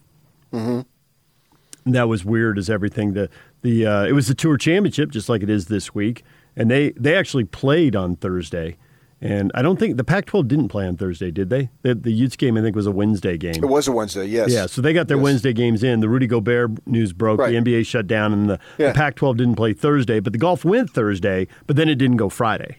Right. So, Well, yeah, everybody, you weren't sure what to do on that. Right. And I can recall driving home uh, and the governor's having a press conference, and I got it on the radio as I'm driving north.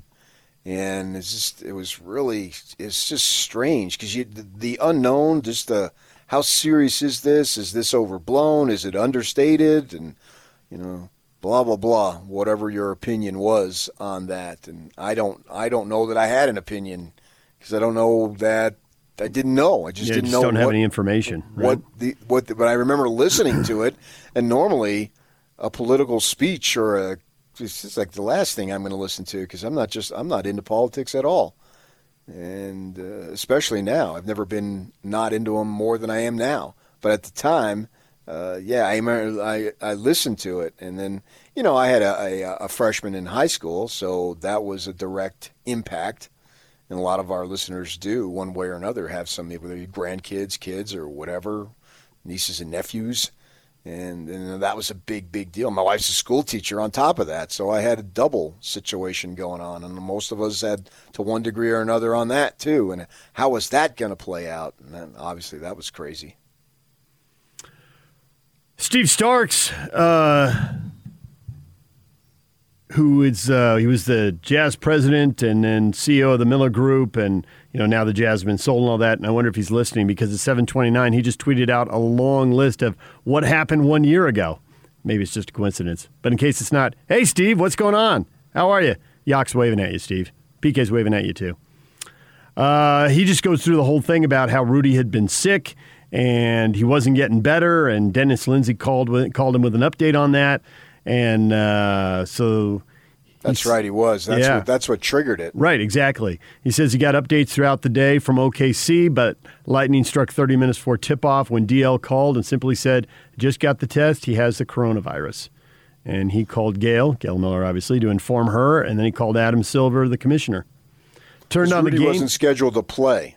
I turned right? on the game and watched the confusion, knowing what was going on in the background. And for the next several hours, I was on calls with our executive team, who set up a command center in Salt Lake to coordinate communication between the governor's office, Dr. Angela Dunn, and the team.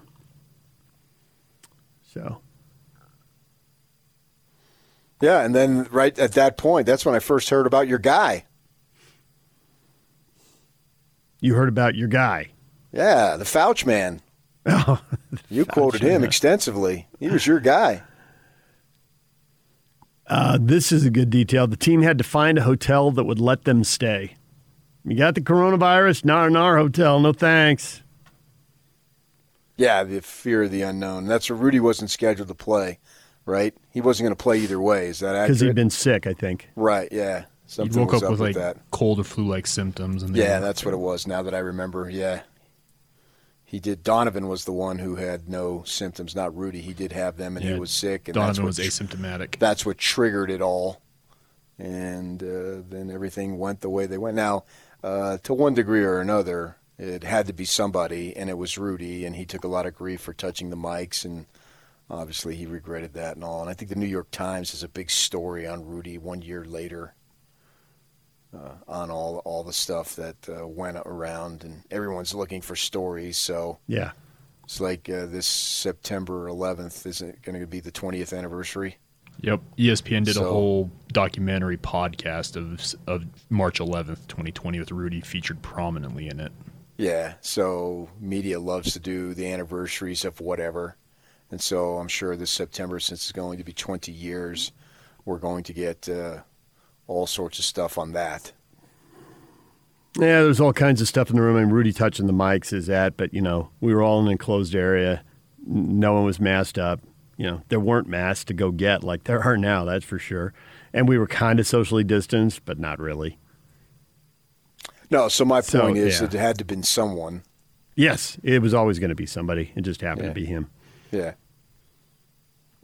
And knowing what we know now, that whole room would have been done differently. Well, for starters, Well, there wouldn't have been a room. There wouldn't have been a room. We would have had Zoom. Zoom? What is Zoom? We would have said a year ago. Right. Oh, for sure. Yeah. I had no it's- idea. I've never been more familiar with an online video conferencing software program ever. Yeah. Utah's having their spring ball that we already announced, and uh, we'll have Kyle on live Monday morning at 8 o'clock. And they had one of the more relaxed uh, media accessibility that I'm aware of in spring ball. Basically, any and all. You can It's come open. to, yeah, the entire thing, inside, outside. And they would let the public come, and you could line along the fence there to the east side of the practice field, the McCarthy practice fields.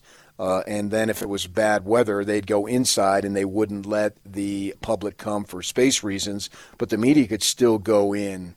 So I, I can't say that I sat there or stood there and watched every single second of, of spring ball, but they had already had a couple of spring practices that I had gone to before I had gone to Vegas. Normally for me, I'm going to Vegas and then I'm going to a conference tournament or the NCAA tournament. So a good portion of March, I'm out of town anyway. So I'm not going to spring ball. And so when they have the first couple beforehand, I make sure I go because I'm not going to be able to go later on down the line. So I'd already been to a couple. I think uh, I think BYU had had four or five, and Utah had had two because Utah, what they normally do, they're starting it uh, later this year. Normally, what they do, they start it earlier, then take a week off for spring uh, break, and then come back.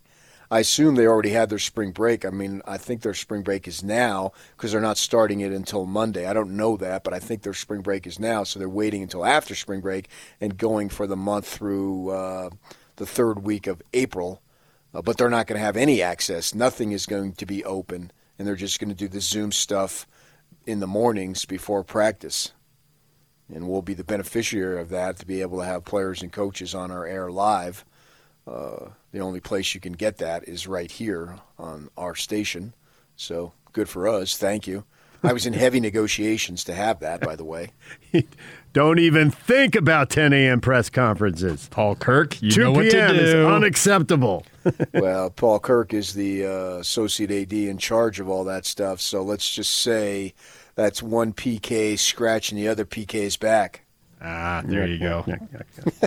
he did make the comment because they did this last fall. Obviously, he made the Yeah. comment with us that man, we should guys we should have planned this with you guys, considering you guys are the only outlet that's going to carry it live. Yeah, Paul's a good dude. I had a funny experience with Paul um, just a little while ago. Uh, you know, my wife broke her leg in the fall, and so she was literally out, didn't go to work or anything for like three months, and went through the recovery. And first time she went out and played nine holes was a few weeks ago. So I took a picture of it and said, "Oh, look at this, man! She's back playing nine holes." Well, I meant to send it to my sister, whose first name is Patty. Yes, my, my parents weren't creative with the names. well, in the alphabet and my phone, Patty and Paul are right next to each other. So I send Paul this picture. He's like, for- thanks, but what and am I going to do with back, that? he sends back, wow, that's great. you know how nice of a guy he is. That's totally what he would do. You're right. He'd be so supportive. All right, good. Glad to hear it. Thanks for telling me. I felt so stupid, and and I sent him. Uh, I said, "Oh, that's funny, man. I hit the wrong line below in my phone directory. I said I meant to send that to my sister, uh, not to you." And then he says, "Well, I sort of was wondering why you sent it to me, but I thought you were excited." and and uh, he and I, unbeknownst to me, I don't remember, but through all the crap. Oh, I know, because he had to call me because I I covered their first game, and sure enough, somebody texted tested positive. So the health department and I had to quarantine and blah blah blah. So he had called to check up, see what was going on, and and we had a conversation for about twenty minutes in uh, uh, November December. I think it was. I can't remember now. But during the course of that conversation, I had told him of what was going on. So he remembered, but I didn't remember that I had told him about her situation with the broken leg. He's looking at his phone. Man, PK's really keeping me up to date. Well, that's good. Okay. Well, he's keeping up to date because he just texted and said, "Hey, you guys are welcome." So thanks, Paul, for reaching out. By the way, he did want to clarify: Utah did not have spring break this year due to the COVID issues. Oh, they didn't have any spring break? No, they're not having spring break this year. There you go. Okay, that makes sense. Well, thanks, Uh, PK. Yeah, so I'll just call I, it PK I- now. and I appreciate Paul for not thinking, oh, WTF, man. Good for you. Stay off my phone. Busy here. But he was so nice about it, and I and I got it, and I chuckled. I, I had an embarrassing chuckle. Uh, unfortunately, it wasn't anything that was uh, sensitive. It was actually good news. Uh, I was spreading good news, but I did mean to send it to my sister instead because uh, you know obviously it was a it was not not a landmark event, but it was a it was a noteworthy event after having a broken leg and literally not being able to walk for three months. You should have seen her tool around in those carts at the grocery store, man. She almost ran me over like about five times. On purpose? no, just trying to keep up. I'm just saying. Let's go, move it along. Come on, come on. That's where I'd get in my cardio. We'd go to the grocery store. You you hiking across Target and Walmart. We're going to the super Yeah, Target. Put your running in- shoes on. She's in that machine, man, and she could book it. and then she did, Uh, but then I, because I had to go because she couldn't stand up, and anything above face level, I had to, I had to get. Top shelf PK. Yeah, yeah. So I, uh, I had to go to the grocery store all the time to pretty much do wherever she needed to go. I had to go with her. So, but everything's fine. Well, mostly it's almost it's almost 100 percent now. So it's good news. But Paul was was very kind in, in sharing that enthusiasm and wondering why in the world was I uh, receiving this message from the other PK. Next, DJ and PK contemplating the Jazz latest move. They had Ersan Ilyasova. Now, they got a nine man rotation. They got a 10th guy they're playing in spots who looks okay, and they got the best record in the NBA. Why do you need to add somebody? What is Ersan Ilyasova going to bring to the Jazz? A lot of you have some ideas on that. We will get to that next. Stay with us. Now let's get this party started. This is Hans Olsen and Scotty G on the Zone Sports Network. Jordan Schultz, insider analyst for ESPN. With the first half in the books and, and what you know of the Utah Jazz, do you believe they have a shot at the championship?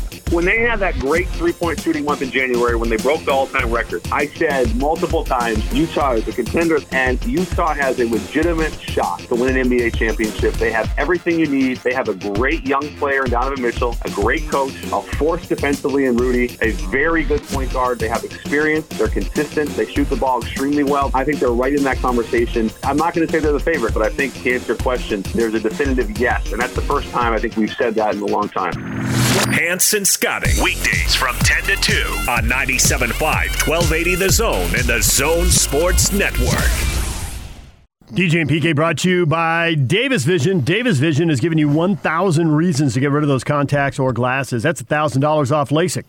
Start your road to better vision at davisvisionmd.com or call them at 801 253 3080. That's Davis Vision.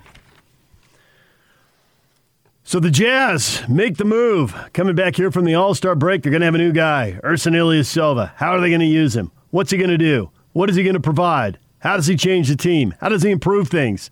So many questions. What will he bring to the Jazz? PK, we got a wide range of answers here. Uh, Brian, to be honest, I know very little of this guy, so I'm not expecting much. Aaron is a little more definitive. Besides a heartbeat, absolutely nothing. Tony says, a tall guy to sit on the bench. Ben, vowels, lots of vowels. There's some people who don't view this as a very important move. Well, I hope it's not. the same nine guys keep playing and the same guys keep winning 75 or 80% of the time. Yeah, Done. exactly. Done. Right. And if it Don't works change way- anything. Yeah. Uh, Matt says you got to keep the roster stocked for a long run to the playoffs.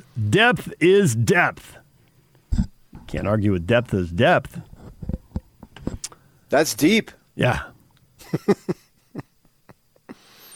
uh, Grayson says he only gets time if somebody gets hurt. I like the signing, but I really don't know who he's going to take minutes from. Well, that's my whole point. I hope he doesn't take minutes from anybody. Grayson says the most likely candidate is the minivan. Well, actually, no. I think it's uh, Favors? Oni. No, I Oni? think it's Oni. The tenth guy, Yeah. the guy who fills in when somebody is hurt, when somebody is out. Conley, we added up yesterday. Uh, Conley, Donovan Mitchell, Joe Ingles, Derrick Favors, all combined missed about 15 games. That's the way I see it. And I, I if the, if it happens, I can't say that it will happen.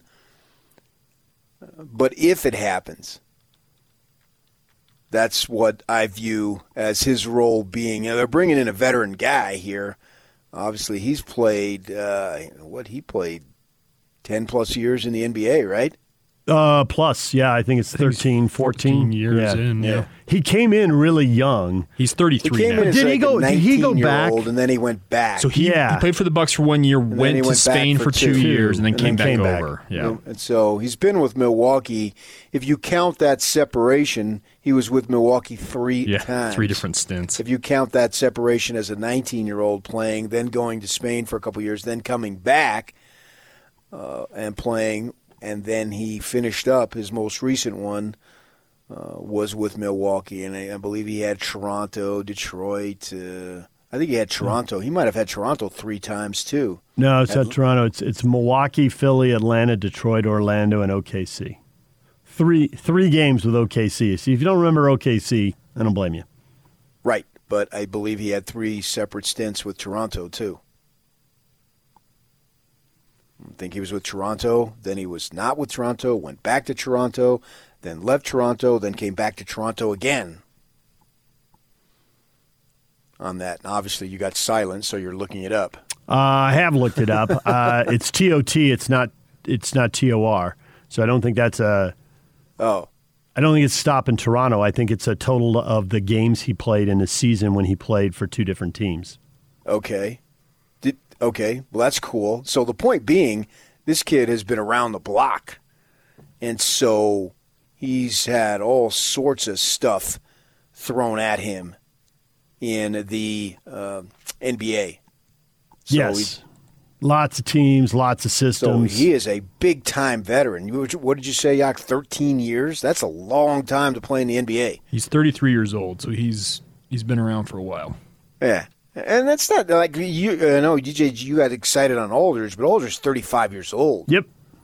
No, yeah, and he's passed. I think the reason it makes sense for San Antonio to move Alders is, you know, they brought him in and he was going to be a pillar of the team, and he's past that point in his Oh, yeah, career. yeah, yeah. Yeah, on I a- get it. But on a good team, can he, He can come help in, somebody. Yeah. hit hit a few shots, play a few minutes, and keep a team in a game? You're right. That's that's why that's the way I would view him. I wouldn't view him as wow, man. That's No. that's a big No. time But on- opportunity. just because we stare at the Lakers all the time, but there are other teams, the teams that don't have depth. If he can come in with your second unit and you can throw him the ball and he can hit a few shots, I mean, if you want to go in Jazz history, the guy you compare him with is Antoine Carr. You know, Antoine mm. Carr had been a big time starter and scorer and, you know, had his 30 point games and all that. Well, he wasn't that guy when he came to the Jazz. But for the 12 minutes Carl sat down, you could throw Antoine the bar, ball and he'd hit a turnaround jumper. And at worst case scenario, you trade hoops while Carl's out of the game. I'm not sure I view Aldridge to that. And he may not be. Yeah, and I, I agree with you on that. But on a team that doesn't It have could be depth- though. I'm not ruling him out. But on a team that doesn't have depth, if he hits three or four mid range shots for the Lakers while LeBron is sitting, that would be a win. Yeah, if I were the Lakers though, I would go for something else as a priority. And they may well. And especially because it's a trade and they don't have a lot of depth, so I don't know what they have to offer, you know. So I mean, Cleveland with uh, Drummond is out there.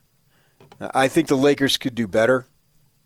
And I am, I got to admit, I'm nervous about it to see because when you got a high end superstar, you don't need a lot. You need don't. you need a little. So Yeah. you're you're not asking for a whole lot because he's so good and he can carry you obviously and, and he's been so tremendous for so long now.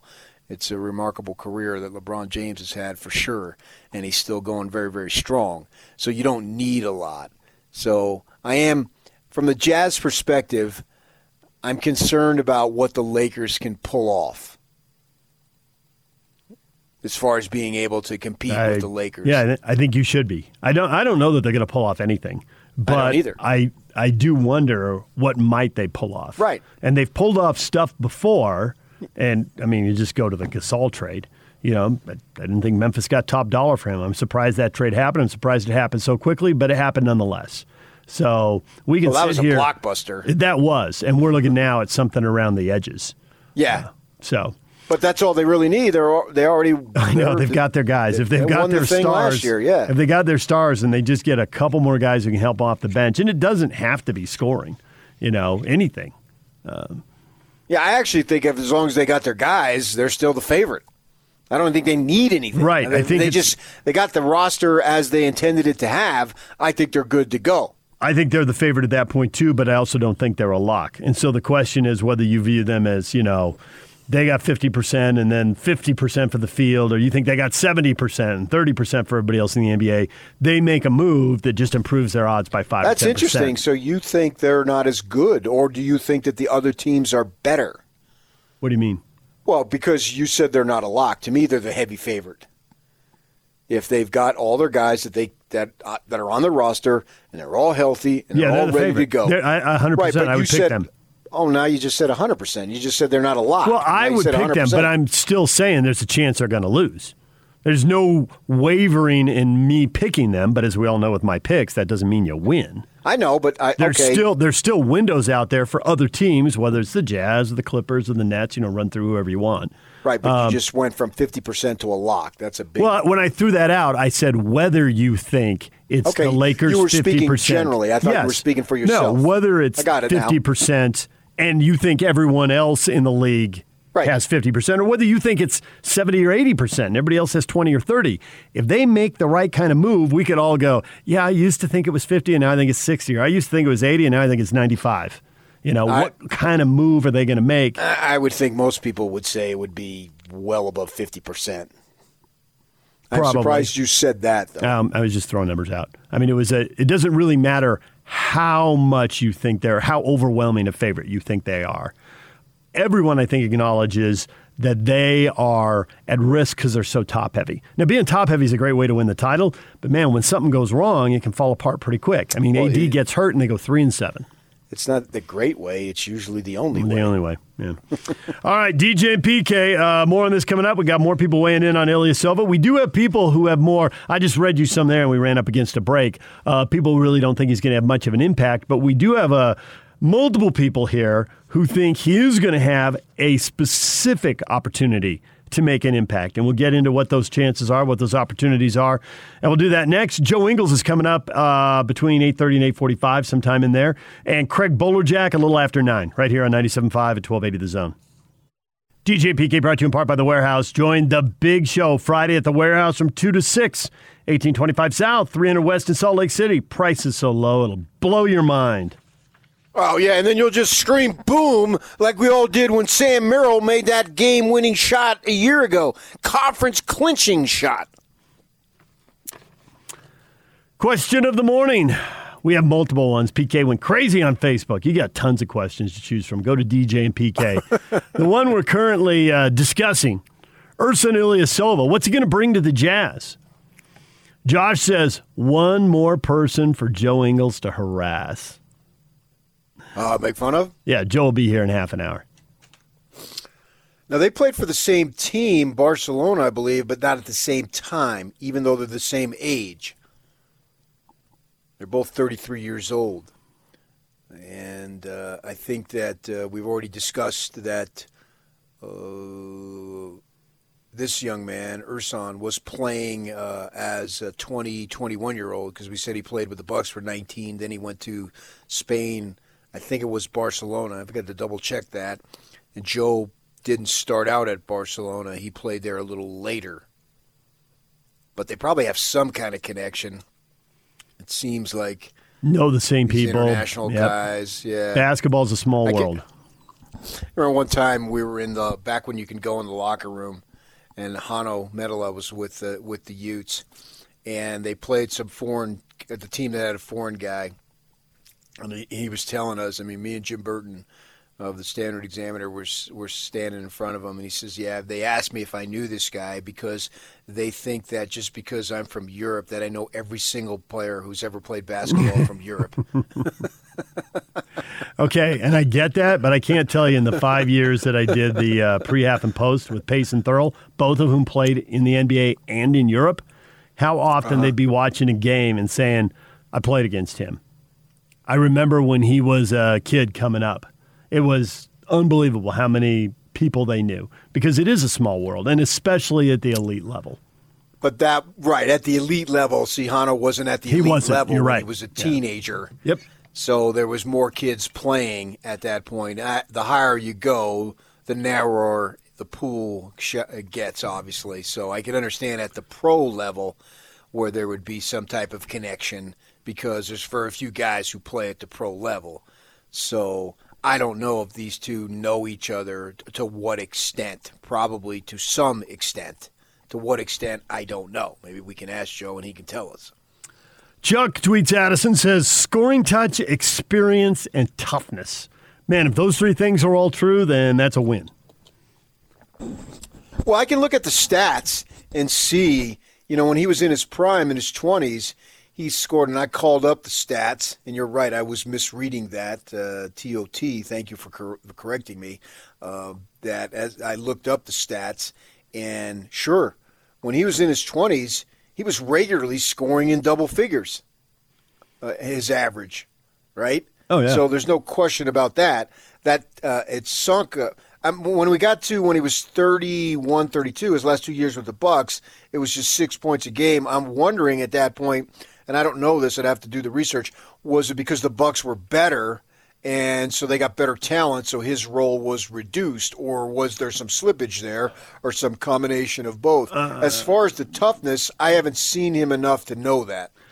I'm with you on the toughness. I'd like to see that, uh, to see how how tough and how finesse, and also players change over time. So whatever he was when he was 26 may not be what he is uh, now. We'll have to see.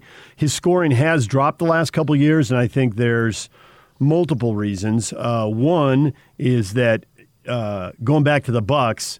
Well, they got two guys who are getting shots, so you're, not- you're not getting the ball as Their much. talent level got better. but also obviously, his- obviously Antetokounmpo came on the Yeah. scene and then Uh, burst to Right. stardom. And and Middleton's getting shots too. But also his playing time went down. So his scoring in relation to his playing time doesn't drop as much. Uh, but better teammates are demanding shots. His playing time, and not two things, PK. It's not a couple of things. It's three. Well, I assume it's because the team how- got better. And also, but how good is he? Has he lost a little something? You know, maybe he's not as explosive, sure. and he's not getting as much stuff going to the rim, and he's hitting more jumpers. I don't know that. Was he Well, I don't either. We'll have to though? see that when. Uh, yeah, he's he was long and athletic early on. Not watching a lot of you know Bucks and uh, and Pistons games, but seeing clips and seeing highlights. Watching none of them. Right. Well, and you saw him when the Jazz played him. I mean, and you'd see. I don't remember. Okay. Do you remember? He was long and athletic. I know that more from clips than games. He was long and athletic. How much of that athleticism he still has, I don't know. You know, we'll we'll find that out. And I don't know how much of it the Jazz need. I mean, you it, do they respect him enough to spread the floor? And occasionally, can he go to the hoop and finish? I mean, they didn't get they didn't get Bogey Oh, for I'm his sure dunks, right? They didn't get Bogey for his dunks, but when they close out on him really hard and he beats him off the dribble and throws one down, everybody approves. so, now how much of that you get, we'll have to see when he gets here. Uh, Josh, I'm sure he could do that. He, Yeah. he can do that to some extent, don't you think? And that's the point. To, to what extent? I do think he can do it to some extent. He's tall. He's not, you know, not dunking anymore. But how much does he want to do it in traffic? I don't have a good feel for that. You know, does he get in there and flip the ball up real quick and try to beat the shot blocker? Does he want to go right at people and just throw it down and Oh, you got to take it right into them, right into their chest. That's the way you approach a shot blocker. I'm reading that. That's page 74. Well, in the case of you and I, you got to take it right in, hit the trampoline right, then take it into their chest and and dunk. Go right through. And then if you gotta a hit the star on on offense, you're playing defense. You got to show them multiple looks. That's on 78. Josh says, I would hope minutes are scarce, as they would not be taken from Oni when he plays. He brings energy and hustle every minute. Snyder is smarter than that. Oh, I mean, I don't think they signed him just to sit there the entire time. Keldon says he's insurance if any of the top nine guys get hurt, or if they want to play big but still need to stretch the court, they can do that with Ersan. And I think that's an important aspect because, you know, they've been very fortunate with Rudy. He's been extremely durable, Mhm. right?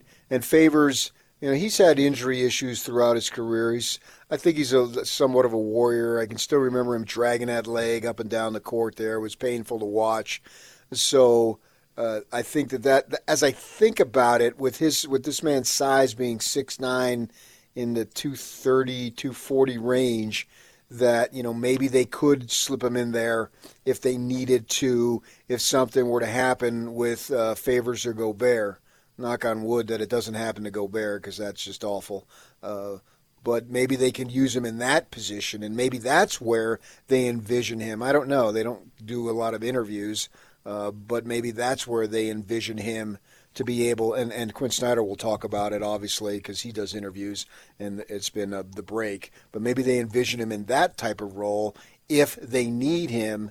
Uh, if Derrick can't sit out, has to sit out, or Rudy gets foul trouble, or whatever, maybe that's a spot where they're looking for him. Not so much from the perimeter, but just as a bigger body inside. And that's where your John Colton is going. He tweets at us insurance for a Faves or Gobert injury as well, right?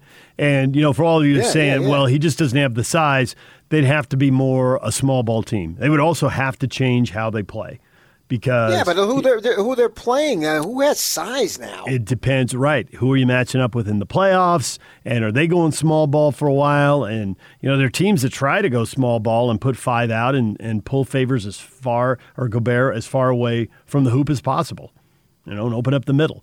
So, depending on when when it happened and when you had to deal with it, it might be just what the doctor ordered. You don't know. All right, DJ and PK coming up.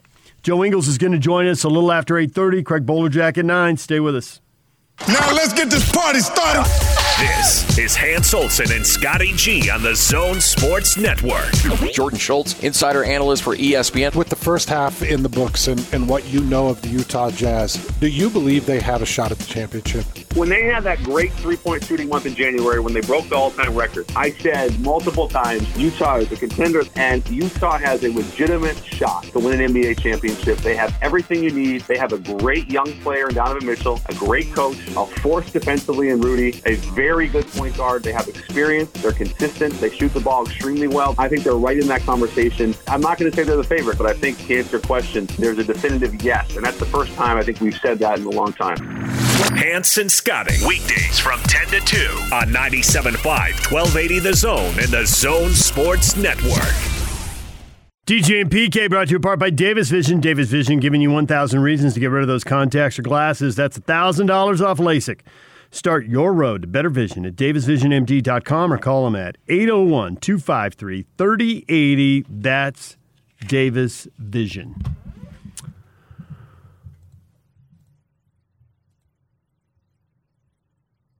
All right, we got multiple questions up here on Facebook, DJ and PK, and one of the questions we have not addressed yet, a new one. I want to hit this for a few minutes before Joe Ingles joins us here in uh, 10 or 15 minutes. Tom Holmoe, BYU athletic director, named the National Athletic Director of the Year. How appropriate is that? And Brad says, Hell yeah! Exclamation point. We were able to watch lots of football. I think the athletic director of the year, that honor is earned for a wide variety of reasons. Uh, really good coaching hires, and you know, and your team has a big year. Um, but for Tom, in a most unusual year and a most unusual football season, and an unusual job because he's an athletic director of a team that's independent. You know, and so for most of the ADs, football scheduling became a matter of going to conference meetings and hashing out what was best and how it could possibly work. And they all had to work as a group. And Tom, out on an island with the whole schedule falling apart chunk by chunk, like uh, like you see those clips of the uh, the glaciers melting and, and dropping the ice into the ocean, you know? Two games from this conference there, three games from that conference over there. Every time a conference made a decision, another chunk of BYU's football schedule dropped in the ocean. And the fact that they were able to put this schedule together and then, you know, an assist to the, the coach and the players because if they put the schedule together and won two games, I don't know if he would have gotten it. He might, because still putting the schedule together was a trick. But the fact that they put the, the schedule together and then won so much and looked so good doing it, and then the cherry on top, throwing that Coastal Carolina game together the week of the game and hustling out there to play it, and then having it being such a, a competitive, entertaining game. I get it wasn't entertaining for you BYU fans because you lost right at the end. But the overwhelming response, and, and PK and I, you know, talked about it. We both read a lot of stuff. And the thing was, it was a weird after the game, PK, because most people didn't analyze what happened on the field.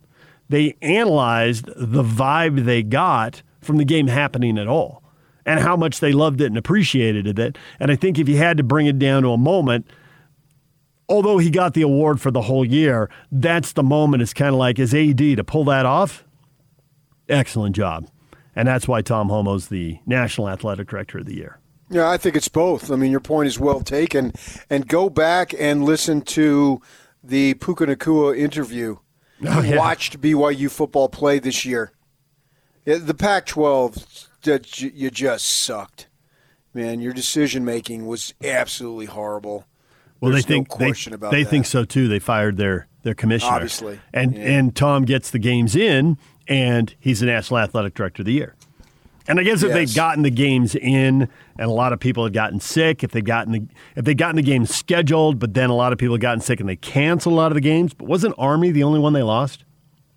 Well, they lost several, but when they rescheduled, They yes. lost ten off the original That schedule, was the but one amongst that- the because ones, of positive cases. Yeah, I'm the- saying they the not only- only did they I schedule gotcha. play the games, The only but they COVID did it in a way casualty was yeah. Army. Yeah, he came up with two schedules this season, and the second schedule wasn't as sexy as the first one, but the fact that it was there did it. The, the, the philosophy that was clearly made in the summer, we're going to charge ahead, and knowing that there's going to be roadblocks and stumbles and obstacles and blah blah blah and stops and starts, knowing all that rather than just quitting was an absolute brilliant move.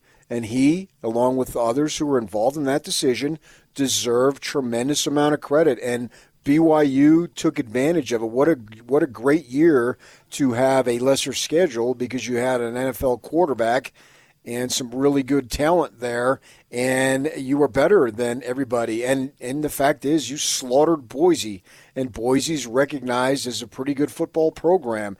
Uh, last I checked, their program was recognized to the point where their coach got the Auburn job on that. Yes. You know, you want me, you want to hear me shout. That's because I get stick, uh, get sick and tired. Well, Boise wasn't any good. Has BYU ever beaten a team in its history that was any good? Yeah, the Utes. well, I know, but we keep hearing one. that. You I know. the point I'm making. Every time they beat somebody, well, they're not that good. We were starting to hear it a little bit when they were up 10 on Gonzaga. Well, Gonzaga doesn't want to be there. I was using Italian swear words that I grew up with when I saw that on social media. Shut up, man. Hey, we got to give them credit at some point here. And the fact that they, they slaughtered Boise, Central Florida wasn't their best program, but they slaughtered them too. And yeah, Tom Holmoe was an absolute stud this year. There's no doubt about it. I don't see how you could disagree. The Pac 12 dropped the ball literally and figuratively big time. Some of their schools only played four friggin' games. Four. That's it. And for a conference that is striving to be relevant, I mean, come on, man. You might as well not even have had the season at that point. I mean, you were so far off the radar. And all these people doom and gloom. Well, BYU got in. What did they get in? 12 games? They go 11 1? Is that what it was? Correct. Yeah. Hats off to them for having the, the you know what's to, to, to proceed, to continue, and against uh, what was viewed as, uh, at least in the West, progressive thinking, I guess, or whatever you want to call it. And Tom, they persevered and they got it done. And did anybody die? Did I miss it? Nope. Yeah. So Tom is the National Athletic Director of He's the international as far as I'm concerned. I don't think that's a thing. Why not? Simon Fraser, they play some of those teams. I knew That's you were going Canada. to Simon Fraser. There's no doubt in my mind. I'm like, here comes the Simon Fraser reference. That's the only one I could think of. That's because it's the only one there is. It's the only You- international school that participates in the U of NCAA. M, University of Montreal. back in the day, back in the day, Mexico Polytechnic. Some some California teams remember would go that. down and play Mexico, Mexico Poly. All and you can look at media guides and you'll see the scores, but they don't they don't do that anymore. But back in where, the day, where was it? Mexico Poly, an absolute powerhouse, I'm sure. Where? it's in uh, I think it's in um, uh, It's not in Monterrey. It's in Monterrey. I, I was gonna say, think. I think Okay. Monterrey, but I wouldn't guess like Tijuana or anything. No, no, it's in Monterrey, Okay. and they play quote unquote American football. If it was in Tijuana, I would have known about it. I've been to Tijuana. a No, hundred no, I think it's in Monterrey. Because, uh, well, you don't even want me to tell you why I know that, but you start making fun of me again. Once upon a time in Monterrey with DJ. What? Uh, what? It's soccer. It's soccer. They have a good they have a good club there, and they share a field. And so all the people who go nuts about watching soccer here on the fields that they share with NFL or colleges. Oh, you can see the lines. It's terrible. It's all that. And RSL went and played them in a big game once upon a time in a Oh, CONCACAF huge Champions game. League. And there were CONCACAF, lines all over yeah. the field. You're in Mexico, and there's lines that look like there's an NFL team playing there. Uh, they still play. They just don't play U.S. teams. But anyway. And so Tom Holmoe, stud of the year. Absolutely. Yeah, way to go.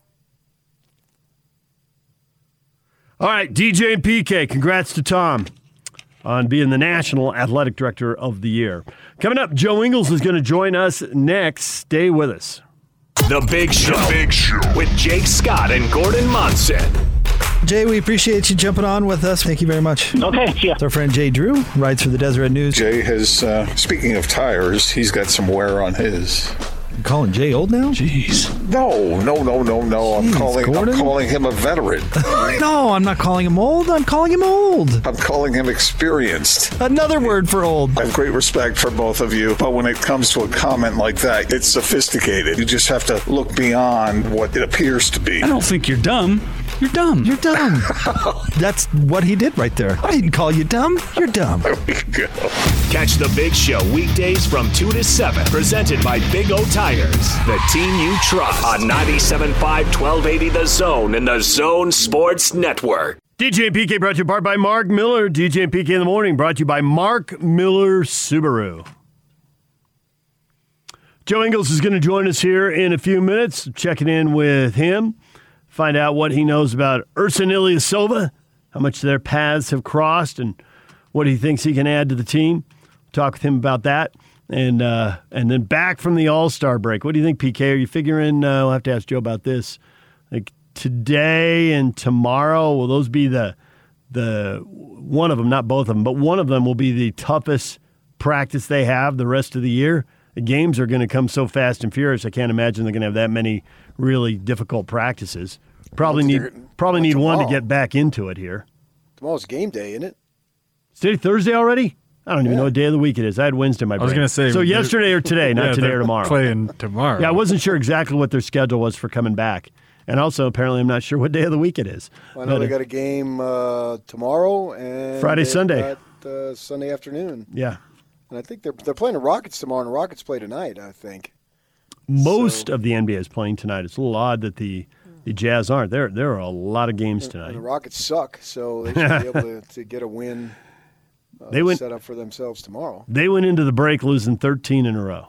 Yeah, That is a special streak right there. and I think some some of their veteran guys they're going to unload. Probably PJ Tucker at least, if not more. So uh, they're in a complete and total rebuild model. So I think that uh, it's not going to be easy. I'm not saying that, but the Jazz need to win this ball game. You need to put away teams you're supposed to put away. That's for sure.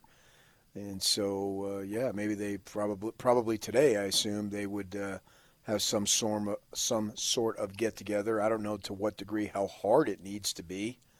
Now, this is a veteran ball club. Uh, I think that you were relying on the players to do something, at least aerobically, to keep yourself and your legs in some type of condition. And I think they will because it is a veteran ball club and they know they've got a lot at stake and they got an opportunity here to do something that is the pinnacle. So I would suspect that uh, every player on his roster, the young players, of course, are going to do it because they need to, to do everything they can to stay in the league. And the veterans, they get what's at stake here. And this is an extremely veteran ball club, and so the, I, I wouldn't imagine that that would have been an issue. I don't know to what degree they'll go hard. Uh, Joe can answer that maybe and, and tell us as far as that goes, or he may not know because if it's later to, this morning or today. Uh, so I think it's important for them though to reestablish themselves to the level. Rockets and Kings tonight. So the Rockets will be on a back to back and one of those 2 or 3 a.m. arrival times and all of that. Plus, they've Yeah. lost 13 in a row. So Mm-hmm. really everything. Everything working against him. All right, it's time for the Joe Ingles Show with DJ and PK, brought to you by Cypress Credit Union. As the longest serving credit union in Utah, Cypress Credit Union is here to help with all your financial needs. Cypress Credit Union, your future is our future. Hey, yeah! This is the Zone Sports Network. Back to Joe, and he'll flush. And it's time to hear from the best looking, most charismatic, and certainly the most intelligent member of the Utah Jazz. Jingle bells. Joe Ingles. Gives it back to Joe. To the cop slams it in. And yes, for the record, Joe wrote this introduction. This is the Joe Ingles Show with DJ and PK. Who? On 97.5 1280 The Zone and the Zone Sports Network. Time to welcome in Joe Ingles. Joe, how are you? I'm good. How are you? Well, you had the All Star break. You had time with Renee and the kids. You got to put your feet up a little bit, mentally get away from hoops. So I just wondered if you're feeling good after all of that, refreshed, revitalized, ready to go. Yeah, I mean, it's.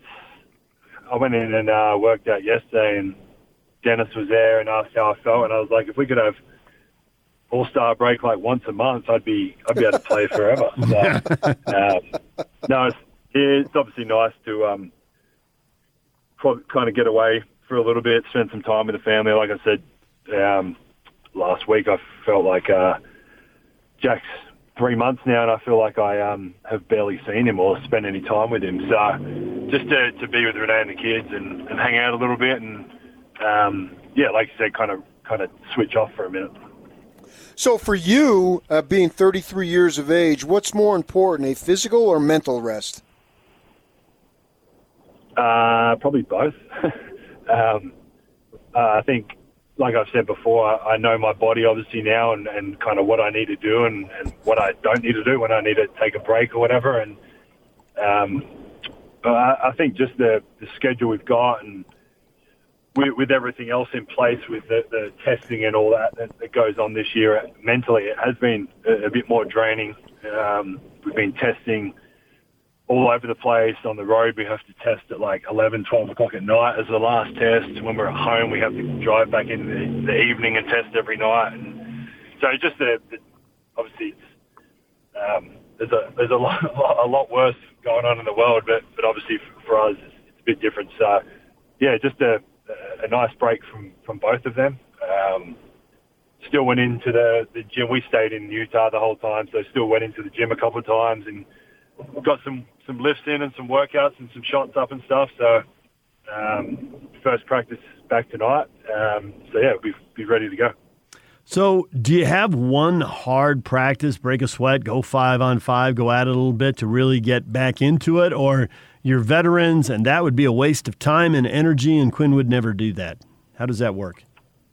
No, well, I well, I don't know uh, what Quin's thinking most of the time, but um, I would I would say we would do something kind of pretty intense tonight just to get after a little bit. I think having a, a more veteran team, I think guys know what they needed to do during the break to, to stay ready um, and to be ready for for Friday.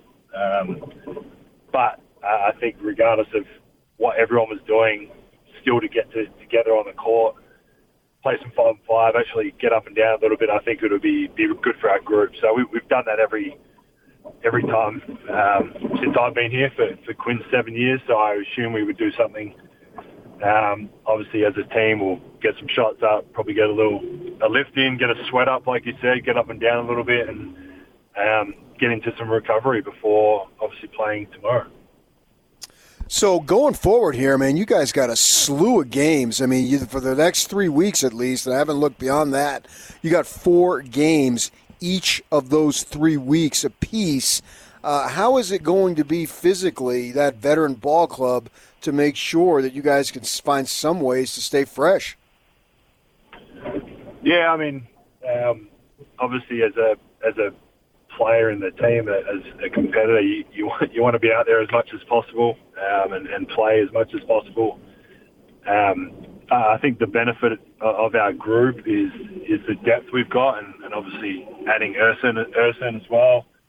Um, we're, we're a deep team, so I feel like there's there's probably times that, that Quin will. I don't know if he'll rest guys or, or what will happen, but um, yeah, just just be smart with it because obviously we've we've started off well. We've we've got a good record at the moment and all that, but we we obviously need to keep it going. But we flip side of that, we, we need to be fresh and kind of ready for the playoffs too. So uh, you, we, we obviously still want to win games and, and be playing the right way, the way we want to play. But um, I have no doubt at some point guys will be in and out a little bit. Obviously, there's there's injuries and, and all that as well. So um, yeah, I'm sure we'll be smart about it. And we've got a great uh, performance healthcare team that'll that'll kind of be on top of that, and we'll, we'll figure it out as we go. But uh, I think as a as a player, you want to be out there as much as you can. You mentioned the performance healthcare team, and uh, that involves a lot of people doing a lot of different things. I don't think fans know how complete and thorough a team that is. Part of that, um, the massage therapy you go you go through, and a guy I only knew a little bit, but he was always really nice to talk to, and a guy you knew really well. Doug Burrell passed away during this uh, All Star break. He's only 51, and I understand he had cancer and all that. And we just see from how many guys, not just current players, but former players, uh, were on social media. That that hit everybody pretty hard, didn't it? Yeah, it was uh, obviously. Oh, it's. I mean, it's tough to, to talk about because it's so fresh and and new. Um, but yeah, he, he was battling cancer for a little while and um, got himself back and, and ready for the, the bubble, which I think for for him knowing know kind of what's happened this this past few days, I, I think the bubble experience for him um, would have been something really special just to be with our group, and he he did have to battle back just to be healthy enough to come to that. So I think for for him to to get that experience um, with, with our group, and like you said, he, he was he was such a big part of our group. He was kind of that glue guy off the court. I, I would say he, he'd been here for for 21 years with the Jazz.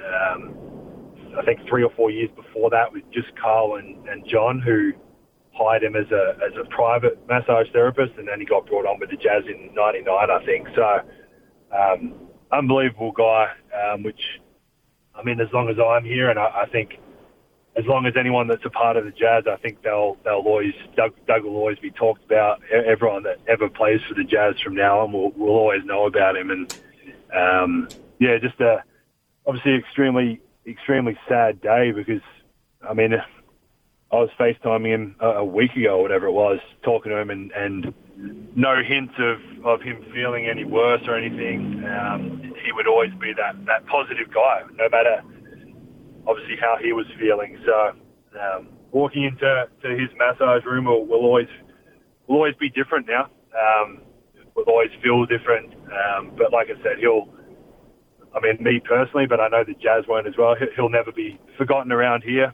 Um, he was a, a, pretty integral part of, of our group. So um, sad day for for all of Jazz fans, and obviously the inner inner sanctum that, that really knew him. Um, and obviously to, to Melissa, his wife, and his three daughters that will uh, will always be here to, to support her and and, her, and his girls and, and anything they need. So um, yeah, tough a tough week for, for, for, all of us. Have you had any interaction with uh, Silva along the way? Um, I did hear you knuckleheads talking about um, someone asking a European if they knew him and figured that every European knows yeah, everybody. Right. yeah, I mean, I've I've been asked like, oh, you know John from Australia, right?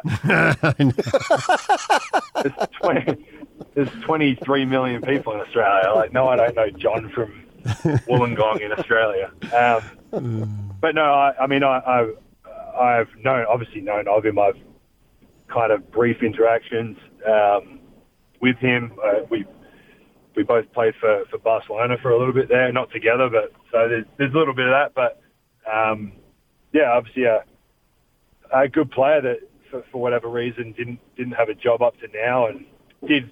I mean, I think what goes unnoticed a little bit is he he did have a fairly decent contract that was going to be guaranteed when he got traded to Sacramento for Bogdanovich, and the trade fell through, and then they needed Milwaukee needed that money for other other guys. So, um, yeah, just a, a a really good fit for us, I think.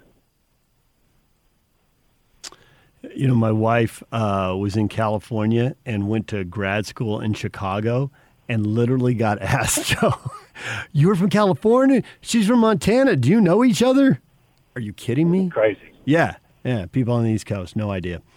Uh, Joe, the other thing we need to ask you about is that uh, we couldn't help but notice in the middle of the All Star break that you started a NASCAR race in Las Vegas and looked like you might have done it from an office in Utah. You a big NASCAR fan? What was going on there?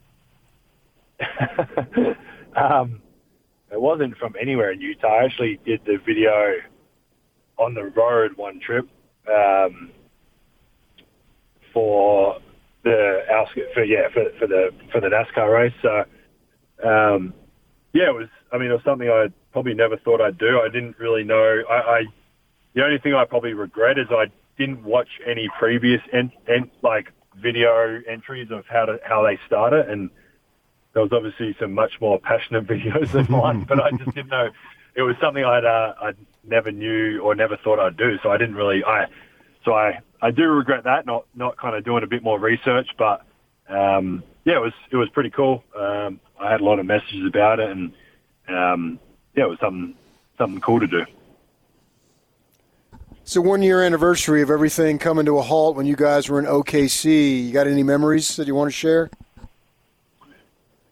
Um, I mean, it was yeah, I don't know, pretty.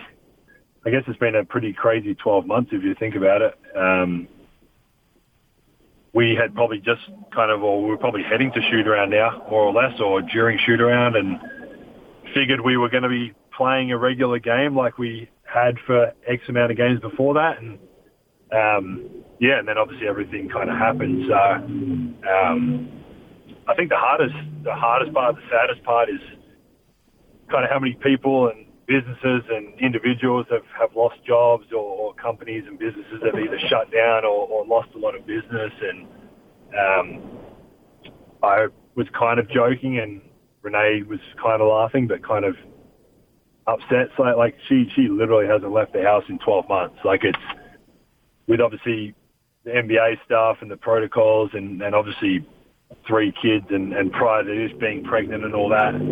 Um, she literally has not left the house for anything. like, so um, they're, they're the parts I kind of think about that are that obviously hurt and are, and are sad. And um, yeah, been a it's been a crazy 12 months. It's hopefully it's we're obviously in a lot better place now than where we were 12 months ago or, or six months ago. So hopefully, if the vaccine keeps keeps coming, people keep doing that. People people keep being smart with with masks or whatever the the rules are. Hopefully soon we can uh, go back to some sort of normalcy and feel free again. That'd be good. I think you can get a lot of people to second that.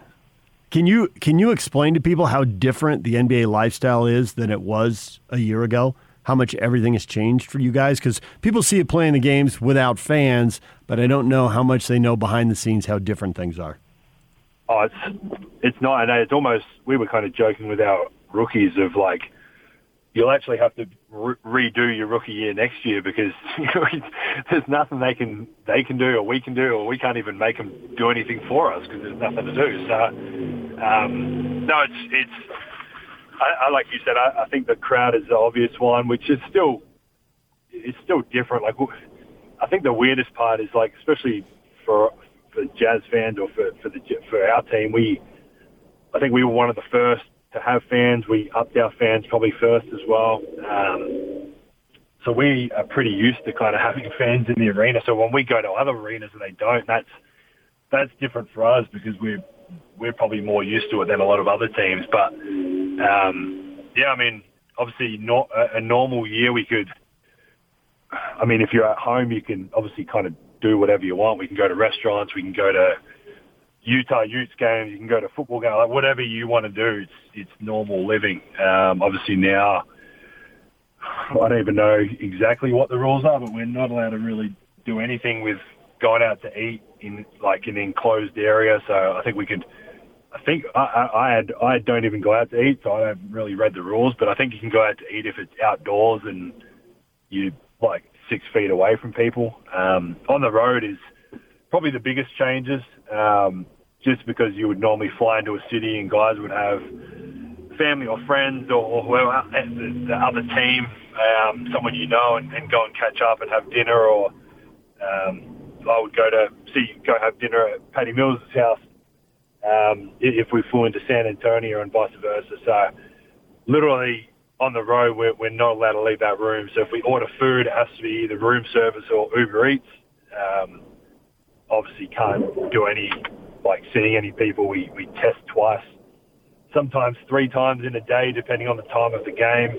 Um, so it's, yeah, it's extremely different. It's not like a, there's a lot of times that we would land in a city and, and I wouldn't see my teammates until shoot around.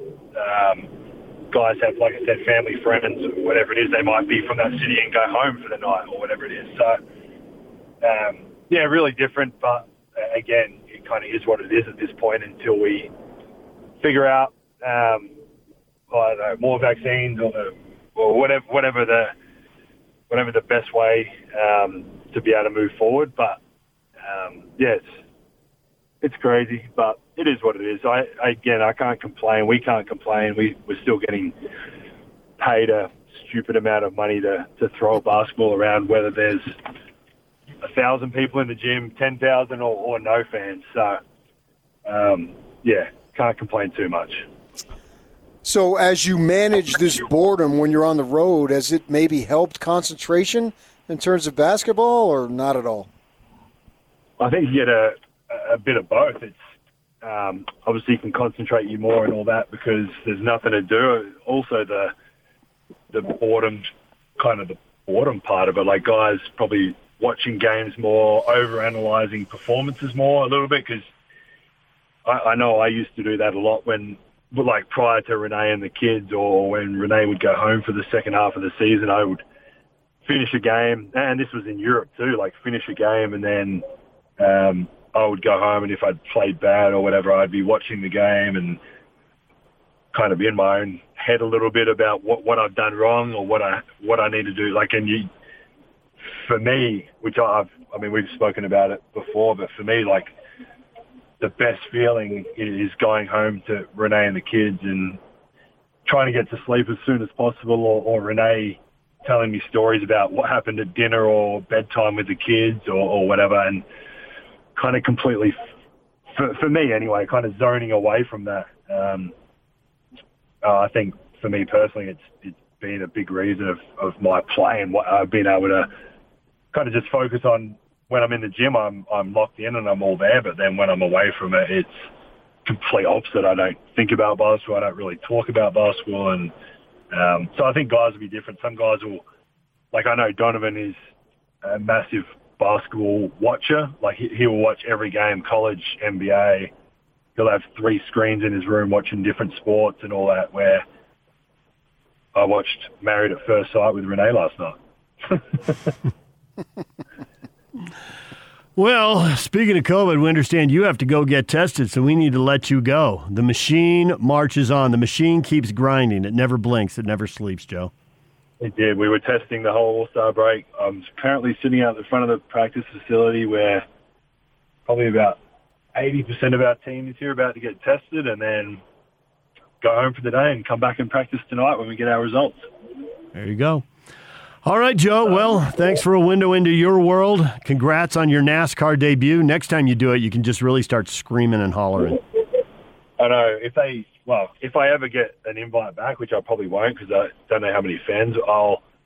I think it was uh, someone did it the next day and they sent it. Someone tweeted it to me like, "This is how it's supposed to be done," and he was like, on the stage screaming, and I was like, oh my gosh! Uh, if I ever get another chance, NASCAR, if you ever give me another chance, I promise it'll be better. okay. All right, Joe. Thanks for the time. We appreciate it. Appreciate it. Thanks, guys. All right, there you go. There is Joe Ingles, his weekly visit, and that was uh, that was Derek Carr, the Raiders quarterback, who got up there and sold it, brought the high energy performance. All right, uh, Joe Ingles, the Joe Ingles Show, brought to you by Cypress Credit Union, where your future is our future. All right, coming up, Craig Bolerjack, TV voice of the Jazz, is going to join us next. Stay with us. DJ PK brought to you in part by Davis Vision. Davis Vision is giving you 1,000 reasons to get rid of those contacts or glasses. That's $1,000 off LASIK. Start your road to better vision at davisvisionmd.com or call them at 801 253 3080. That's Davis Vision. Time to welcome in Craig Bolerjack, TV voice of the Utah Jazz. Bowler, good morning. And good morning. How are you? Good. Ready to go? Ready for some basketball? Yes, I am. Tomorrow night we get at it, eight o'clock. Rockets. Let's do it. The Rockets are terrible. It feels like a warm up game. Which, if the It team does. thinks it's a warm up game, then they could probably screw it up. As long Yeah, as they think it's a real game and they just bring it, they should be fine because Houston's terrible. Thirteen straight losses. Don't get fooled. That will be Quin's uh, mantra for the next twenty-four hours. Until they lose, more. until they lose to the Kings and it's 14 in a row. Yeah, true. He'll text the True. guys at Tonight, midnight. yes. It's 14 Yes. in a row. 14. So, yes, tomorrow uh, we get going second half. One quick home game off the onto the road for five. Where really the Jazz just got back from from doing that. The last game was Philadelphia, disappointing, but a lot's happened since then. Hopefully, motivation uh, and just a continued path toward towards uh, the ultimate goal. Yeah, as I look at that Philadelphia game and what transpired and all the noise that was created after the fact, I think that's beneficial for the Jazz. Obviously, you want to win the games, but I, I think with Gobert and Mitchell doing what they say and what they said, and attention being brought to it, that eh, you know the squeaky wheel type deal. That I'm expecting some more respect from the perspective of the Jazz and it won't be as what Mitchell would say that they were tired of it because I sort of think it put the league on notice. I know we talked about it last week, but as I reflect upon it, since there's been no games, I actually think that was a positive in that situation and it will benefit them over the course of the long term. You know, PK, I, I really thought a lot about it the last week, and then of course, uh, you know, Donovan and Mitchell being the last two, uh, Donovan and Rudy, pardon me, Donovan Mitchell, Donovan and uh, Rudy being the last two players taken in the All Star draft. Um, yeah, tough week, but at the same time, I, it's almost like I felt like Donovan and Rudy, and even Mike, uh, spoke for other teams in this league as well. Uh, that was just kind of my take because I've heard this from, you know, players from Sacramento. You, you know, even San Antonio, the great success they've had. They still have had, you know, comments, uh, mid mid-sized markets, et cetera. The Memphises, like Conley mentioned himself, he felt it for the last 12 years when he was, uh, you know, in Memphis. So it's almost like Donovan decided to rise up and make a make a statement for not just the Utah Jazz, but for the other uh, mid-sized markets in the NBA, which maybe it does put the league on notice. PK, it's that's an interesting thought. I don't know unless the officials are angered by it. Um, you know, the two-minute report comes out in every game, and you see discrepancies. Of course, it's human nature, but the anger that you know I felt that night, just as a viewer too. Um, uh, and I called that game. I thought, gosh, you know, what don't they see? But um, you know, it, I think the Donovan has a long fuse, PK, like yourself, but sometimes it pops, right? And so that was a particular night after 40 years in this league that Donovan wanted to say something. You know, it cost him 25,000, but that's that's pretty much pittance compared to to the to the message. You know, obviously he got he got out. Let's see what kind of motivation it does bring, if they even need it. PK, I mean, look, there's doubters and there's non-believers. Now all you have to do is go out and obviously get through the second half healthy first and foremost, and you stay on course. and maybe you know again a lot of players play with anger or chips on their shoulders. They find something to motivate them. If this doesn't, then I don't know what will. So, well, I would like to think that it puts the league on notice and the refereeing will be better. And I certainly agree with you, PK or uh, Bullard, that, uh, you know, Portland, Indiana, I've read and heard quotes and heard people talk about it over the time. I, I just have a hard time believing everything's going to change now. I think if there's a bigger benefit, it's that it puts the Jazz players on notice. Like, well, you gotta you gotta be up by ten. You got to be able to weather two bad calls. You got to be able. I can't remember who it was, but somebody this year they were they were beating them pretty good, and it was a good thing because the team banked in a three pointer like a minute to go. It was a terrible shot, and it was so bad it went in, but it didn't matter because it took it a lead from eleven down to eight. And so if it gives them the edge, like we can never let up. We can't yeah. take our foot off the gas because because uh, the Jazz are up by thirteen. You know, it's kind of like, well, we better push it to twenty, and then calls won't matter. Right. No, that's a great point. Them on notice. Yeah, it's, it's a great point because I think one thing too with the three point shot is we're all learning in this league over the last three or so years where it's really come into vogue, where all teams now have firepower. Is that ten and twelve point leads mean means nothing, and they evaporate on. I've, hey, we've seen 12-0 runs in a matter of you know 45 55 seconds it's it can be you know you can you can make that up in just a blink of an eye a turnover a three uh, you get a steal uh, a three or then you get fouled and you get to the line and one.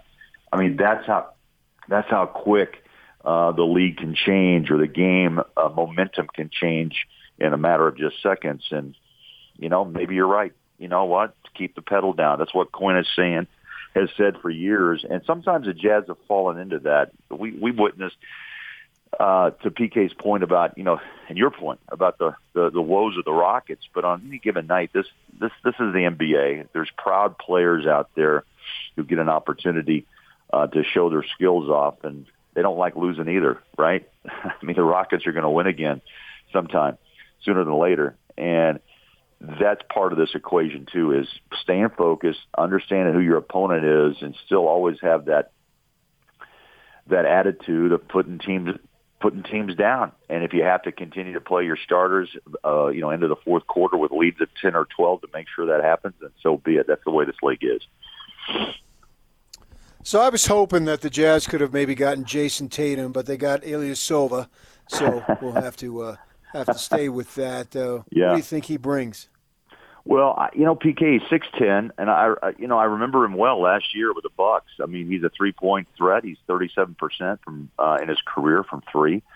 Uh, I know him. Uh, remember him as a corner three type guy, uh, which fits into the, you know, into the uh, Quin Snyder game plan on a given night. And I think his size, uh, PK, obviously is is a piece that the Jazz are thinking ahead to have another big that can defend uh, or draw defenders out to him because of his three-point threat uh, and let open space for Rudy Donovan and others to do some work inside. But also it's because of the Lakers' size, right?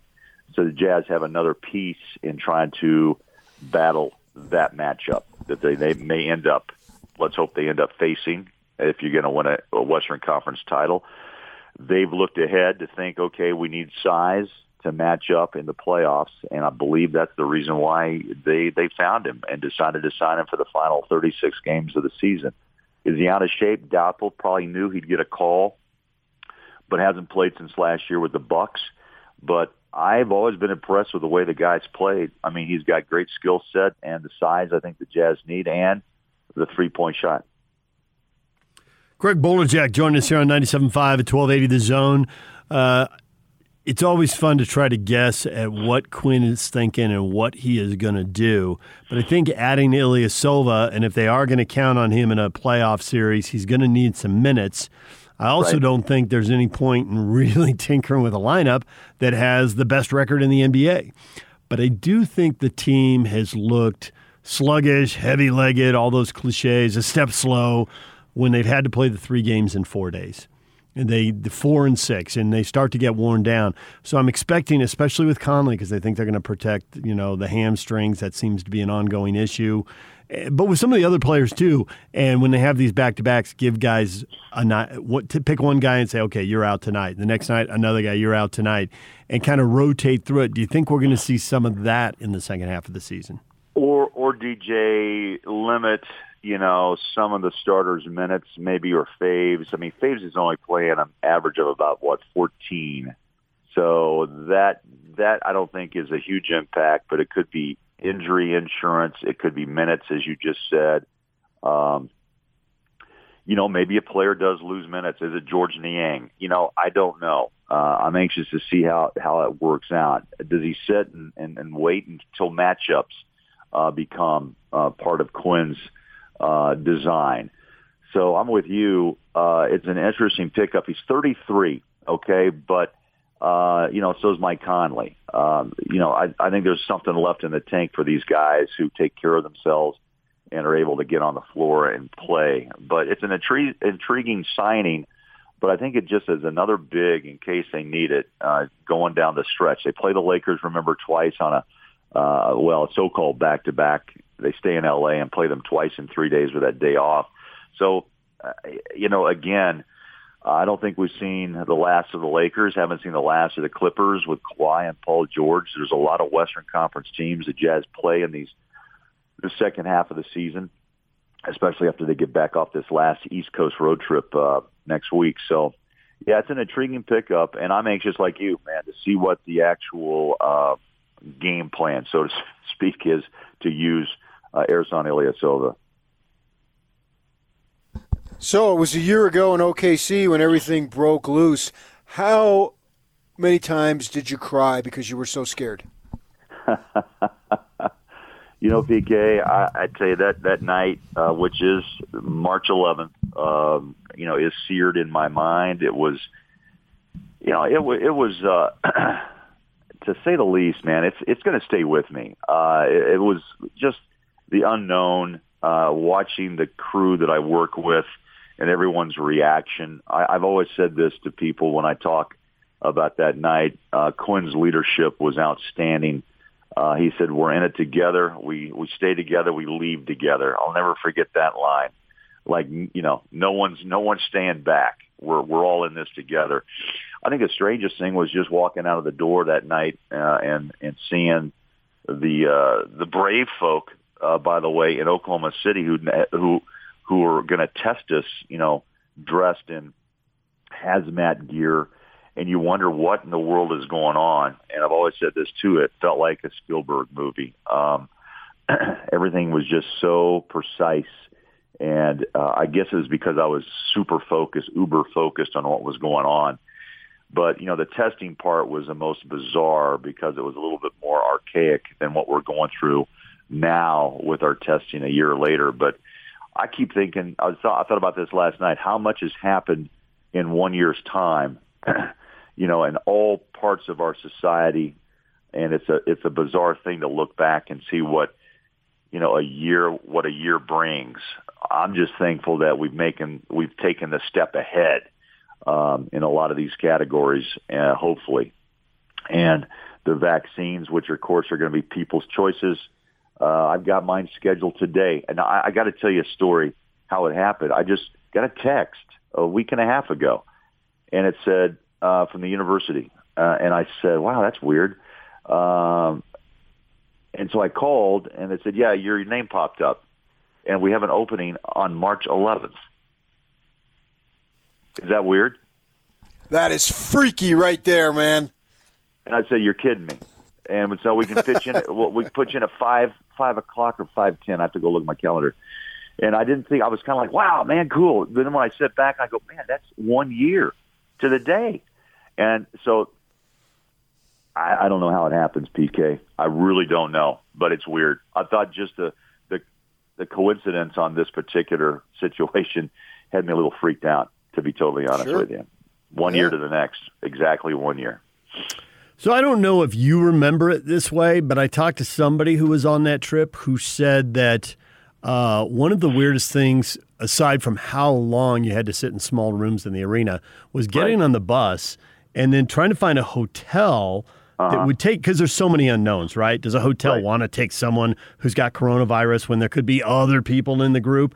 And they drove out apparently to some hotel, and I've only been to Oklahoma City once, so I don't know the town at all, you know. And so wherever somewhere, but apparently you drove out into the darkness outside of the city to some random hotel way off the beaten path. And one person told me it felt they were a little worried that it was a cross between uh, Outbreak, the the uh, Hoffman Rene Russo movie, right? Right, And that right. you were going to be the people sacrificed to get the. Uh, there's a whole conspiracy theory in that movie. And Casino with. Um, Pesci going to the cornfield at the end to meet his Right. fate, right? Yeah. And there was it was a really weird bus ride. Now, is that all over dramatized, or was No. it really weird?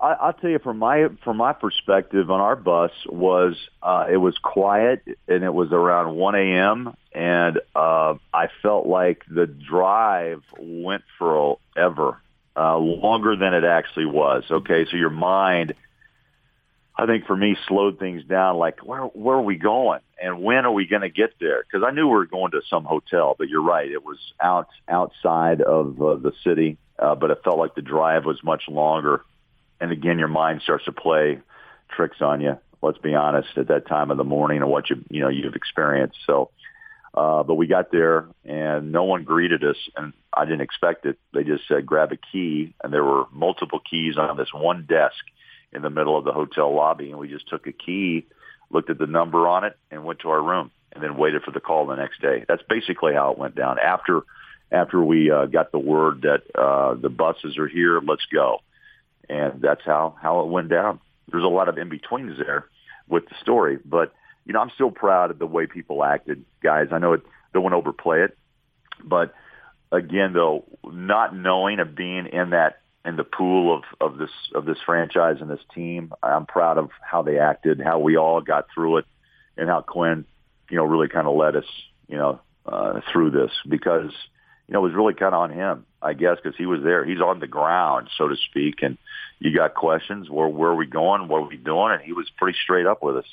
So uh, I've always been, uh, you know, I've always had kind of a what's the word I want to use? I guess proud, but also honored to know him because I, I, I saw leadership that night that uh, you rarely see in some people, and I, I thought it was cool. I thought it was really great of him to to, to lead us that way.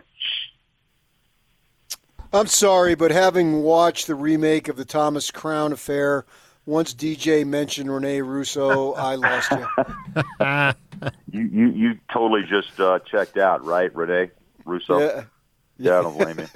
I don't blame him either. Thomas Crown Affair. If you haven't seen it and you're a Rene Russo fan, you've made a mistake.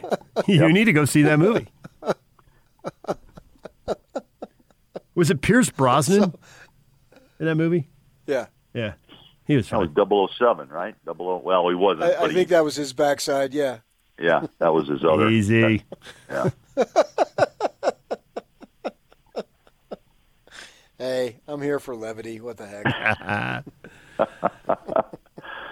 oh you guys man, handle this the pick and roll. All right, Bowler. pick and roll. On on that note, I guess we'll let you go. Thanks for joining roll, us. right? Enjoy Yeah, the end of enjoy the end of your All Star break, and it's uh it's back to it. Let's get going, man. Second half, a lot of a lot of uh, games to play, but exciting, and um, you know we're just going to put our toe in the water and, and see where it takes us. But I'm hoping the Jazz, you know, again, health is number one, uh, and you know, again, I don't think there's going to be an issue. There shouldn't be an issue with some focus and uh, determination. There's an opportunity here to really make some noise in the NBA, and you know, the critics are there. They have been. They probably always will be. But you know what? There's this. This group has has a has a mission, so to speak. And uh, you know, people ask me that. I know we're going long, but they always ask, and we've talked about it on this show a lot. Is really are they they are they that tight of a team? How could they not be after what they've all gone through this past year? And I think that just makes the bond and the whole story more interesting as they as they as we continue on, as they continue on, and we just go along for the ride. So, um, as I say, buckle up. Let's see where we where where it takes us. It's going to be fun. Craig Bolerjack, TV voice of the Utah Jazz, Jazz and Rockets Friday night, and then a Sunday afternoon game with Golden State, and then a nice, convenient cross country flight. What a weird road trip. It's an Eastern swing that starts in Oakland. Weird. All right, when we come back, everything in this show in one compact segment. We'll get you up to speed next. Stay with us. Number one. The Zone Sports Network is Utah's number one choice for sports radio in Utah. From DJ and PK to Hanson Scotty and The Big Show with Gordon Monson and Jake Scott. The Zone continues to dominate the competition. Thank you to all of you that continue to make the Zone Sports Network Utah's highest rated, most listened to sports station. Your home for the best coverage of the teams you're passionate about is right here. 97.5 1280 The Zone and the Zone Sports Network. Morant drives baseline, loses the handle, goes right to Valanciunas, who floats it up and in and gets fouled again. Jonas Valanciunas single-handedly trying to take this one over. He's got 24 and 14. To Luka driving left to right at the elbow, behind the back to Doncic, top of the arc for three. Good for Porzingis. Doncic jab stepping, faking left, going right between the legs, step back over Murray for three, and there's your kill shot. Memphis Grizzlies blow out the Washington Wizards 127 112. And the Dallas Mavericks beat the Spurs 115 104. The NBA is back with two games, 11 games tonight, but two games last night. And then the Jazz will be one of the last teams to get things going when they play on Friday. So, PK, movers, climbers, second half of the season. Uh, Dallas up, Denver up, San Antonio down. Who's moving? Who's going where? All of this mattering because you figure the Jazz have a decent chance of playing someone who comes out of that 7, 8, 9, 10 playoff. So who's going to be in it? I don't know that we're going to see any significant movement, but we don't necessarily need to see that for the standings to change because there's not a lot of room between uh, these teams. So really, a little mini hot streak.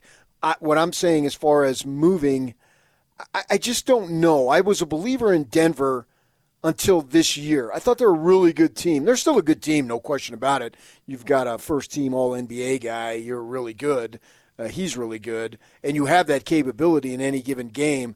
But I'm wondering if they can hit their stride like I thought they were going to, like they have done the last couple of years. But as far as standings goes, you don't necessarily need to hit a big time stride to move up two or three spots. So that very well could happen. I you could be right on both accounts. They could move up a couple of spots, even though they never really had a situation where they won eight out of ten, uh, ten out of thirteen type of deal. You know, when you really got it going. So I'm not sure that we're going to see that, and unless there's some deals made.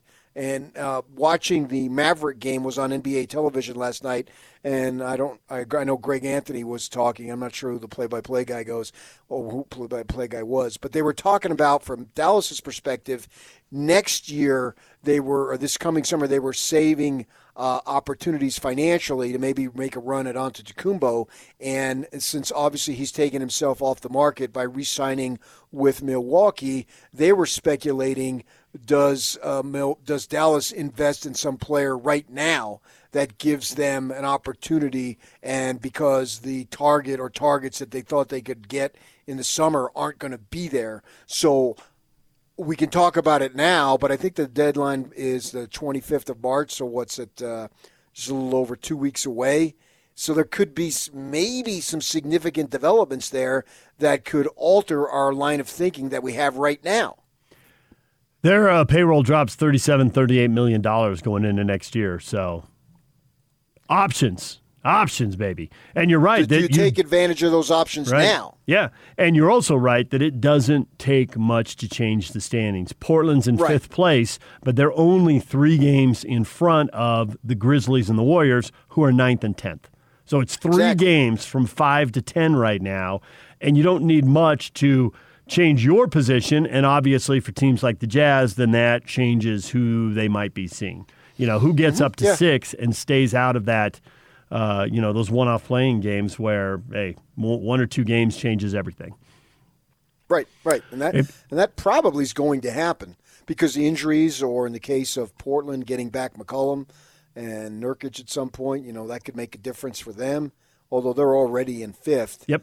Um, but maybe maybe they maybe they can move up. And I think all of us have our eyes on the Suns because as much as we view the Jazz as being disrespected, I think there's more, and probably justifiably so, disrespect heaped upon the Suns because they're second right now, and I don't think anybody had them second. And can they hold it? You know, a lot of folks are going to say, eh, "I'm not really sure about those guys." Well, I can remember you saying one morning uh, just before the season was getting going, and you brought up the fact that you had been at the gym on the treadmill, listening to Arizona Sports Talk Radio, as you often Mm-hmm. do for multiple reasons. Uh, it Yeah. helps you with the show. You might get a little ASU stuff, which you just find interesting. And obviously, most of us here know Ryan Hatch, who runs that station. So you got multiple Yes. reasons to dial it up and you know see what's going on there. And you said, "Hey, they're talking about the Suns. We were. T- I was mentioning about them climbing and being a playoff team, and you're like, they're talking about the Suns passing the Jazz and getting into into fifth or yeah, was it fifth or maybe fourth? Fourth, fourth, Fourth. It was into fourth, and mm-hmm. and so. Yeah, yeah. I don't know that one t- one team or the other is more disrespected because I think once you get outside of Arizona and Utah in the other 48 states, everybody else is picking somebody else to win the West. I just don't think to win outside the of- West for sure. yeah. And so at some level, that's disrespect. Now, maybe, you know, you think they're going to crash out in the first round, which, boy, if you're the one or two seed and you go out in the first round, that's bad news because ones and twos aren't supposed Huh? to lose to sevens and eights.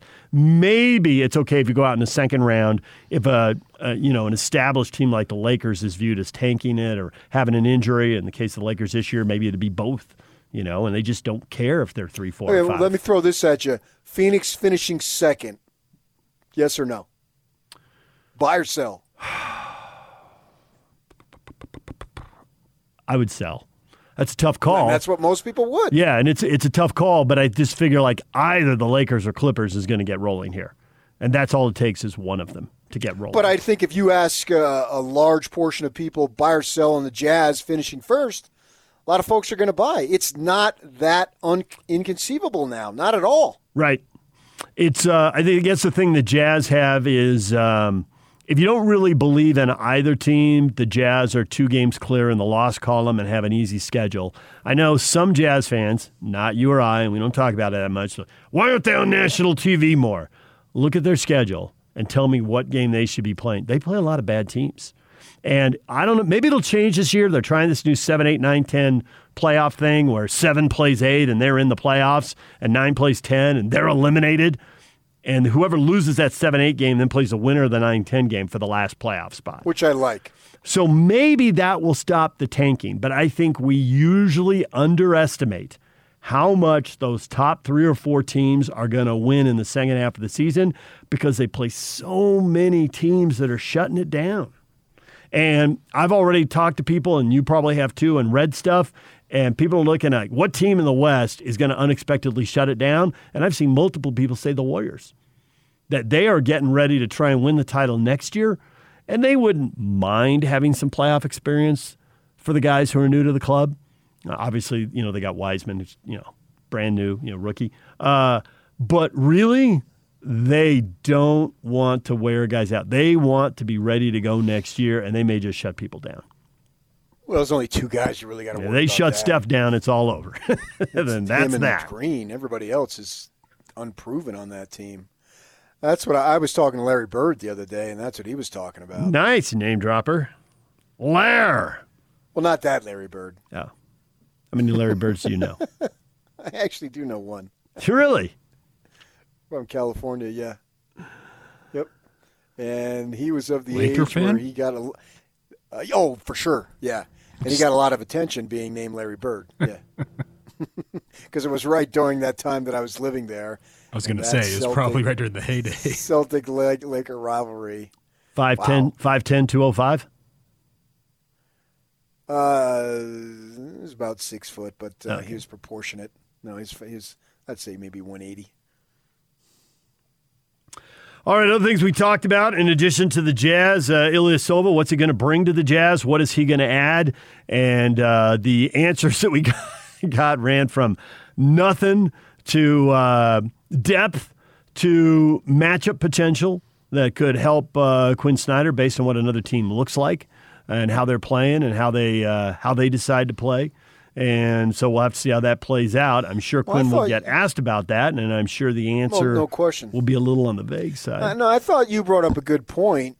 If you want him to be any form of sharp for the postseason, if or when you need him, well, you got to get him some time now. You just can't let him d- sit around for. Yep.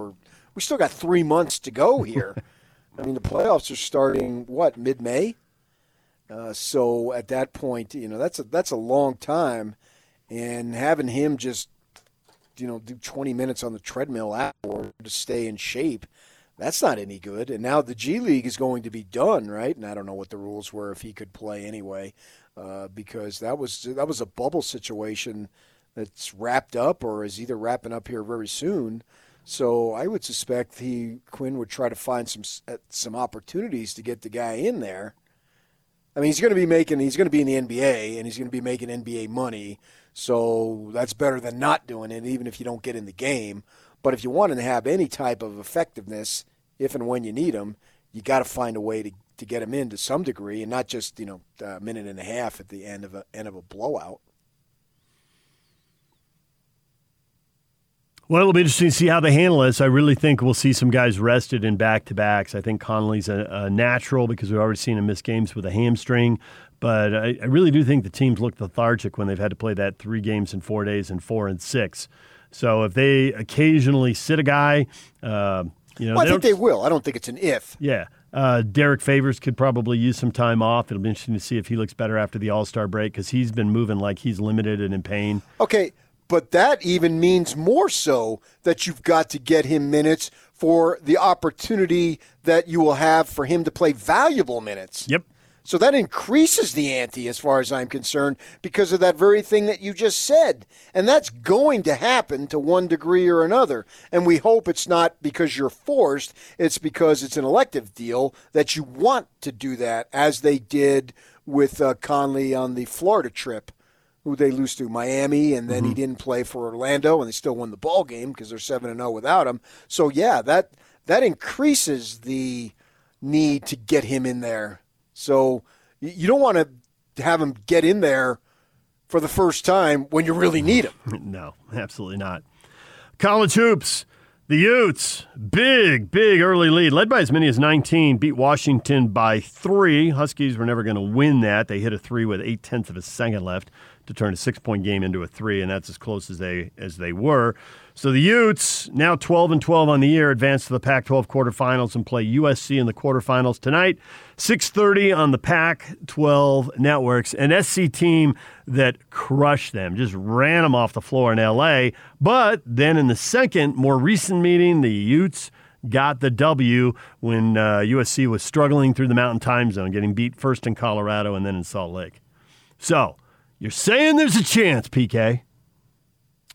Well, if they can limit turnovers and make shots, and I, I'm a little nervous on that because they made shots against Washington. And they and had Plummer some really has been soft. streaky as can be. They had some really soft Yeah. turnovers in that game. Really soft. Totally so unforced. The potential, no question, is there. I actually think the potential is to, to win four in a row. I certainly, being in Vegas, wouldn't bet on it, and I wouldn't bet on anything anyway. But uh, just uh, you know, sort of uh, talking. Uh, what's the word? Rhetorically, I think, as I'm looking forward uh, to that. I would never put any money on it, but I think they've got a shot if they can make shots. Uh, This is this is such a Jekyll and Hyde team that I'm surprised Larry has any hair left. Hmm. Uh, I know And a lot of please- people are. And please stop stop showing Larry playing the guitar in the coach's office already. A lot Had of enough of it. A lot of people uh, are are probably thinking, well, this team's been so inconsistent. How can they win three in a row? They did do it one time this year. They won at Colorado, they beat Arizona, and then they won at Cal. So they have had a three game win streak this year. Well, that's the height of inconsistency that you win four in a row. They've lost four in a row twice. That that's the very reason why you're inconsistent, and the very reason which leads me to believe you could possibly do it.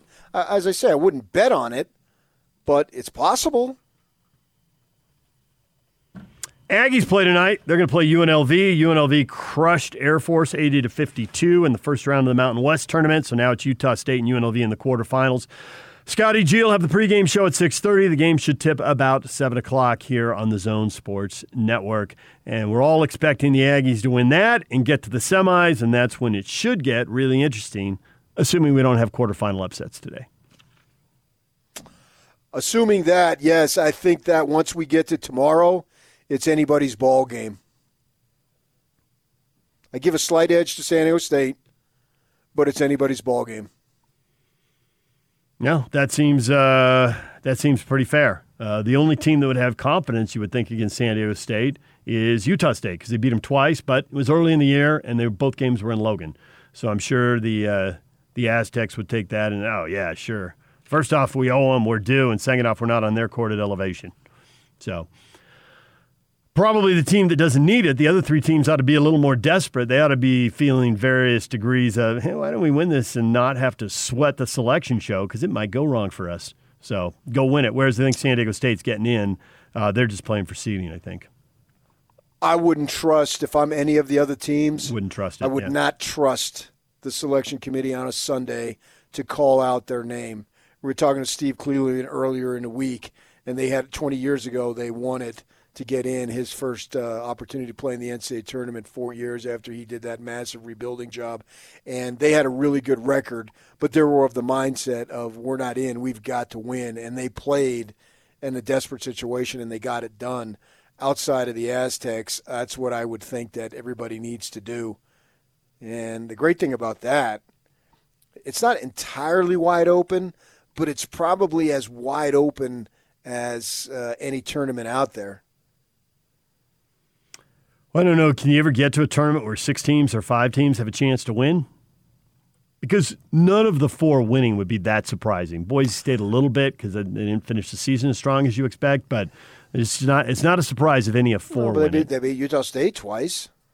Yes, they did. You know what I mean? So Yeah. you can play. We beat you. You beat Yep. us. We beat them. They beat you. I just so you can go back and forth on that. Off the top of my head, I can't think. Of, I know five and six seeds do win tournaments, but I just don't think you go into a tournament thinking "Ah, four teams could really win this, and it's not a stupid thing to say I out loud. say maybe a five or six, but but I think there's some quality. This is one of the better years for the Mountain West in terms of depth. You think four teams can win the Pac-12 tournament?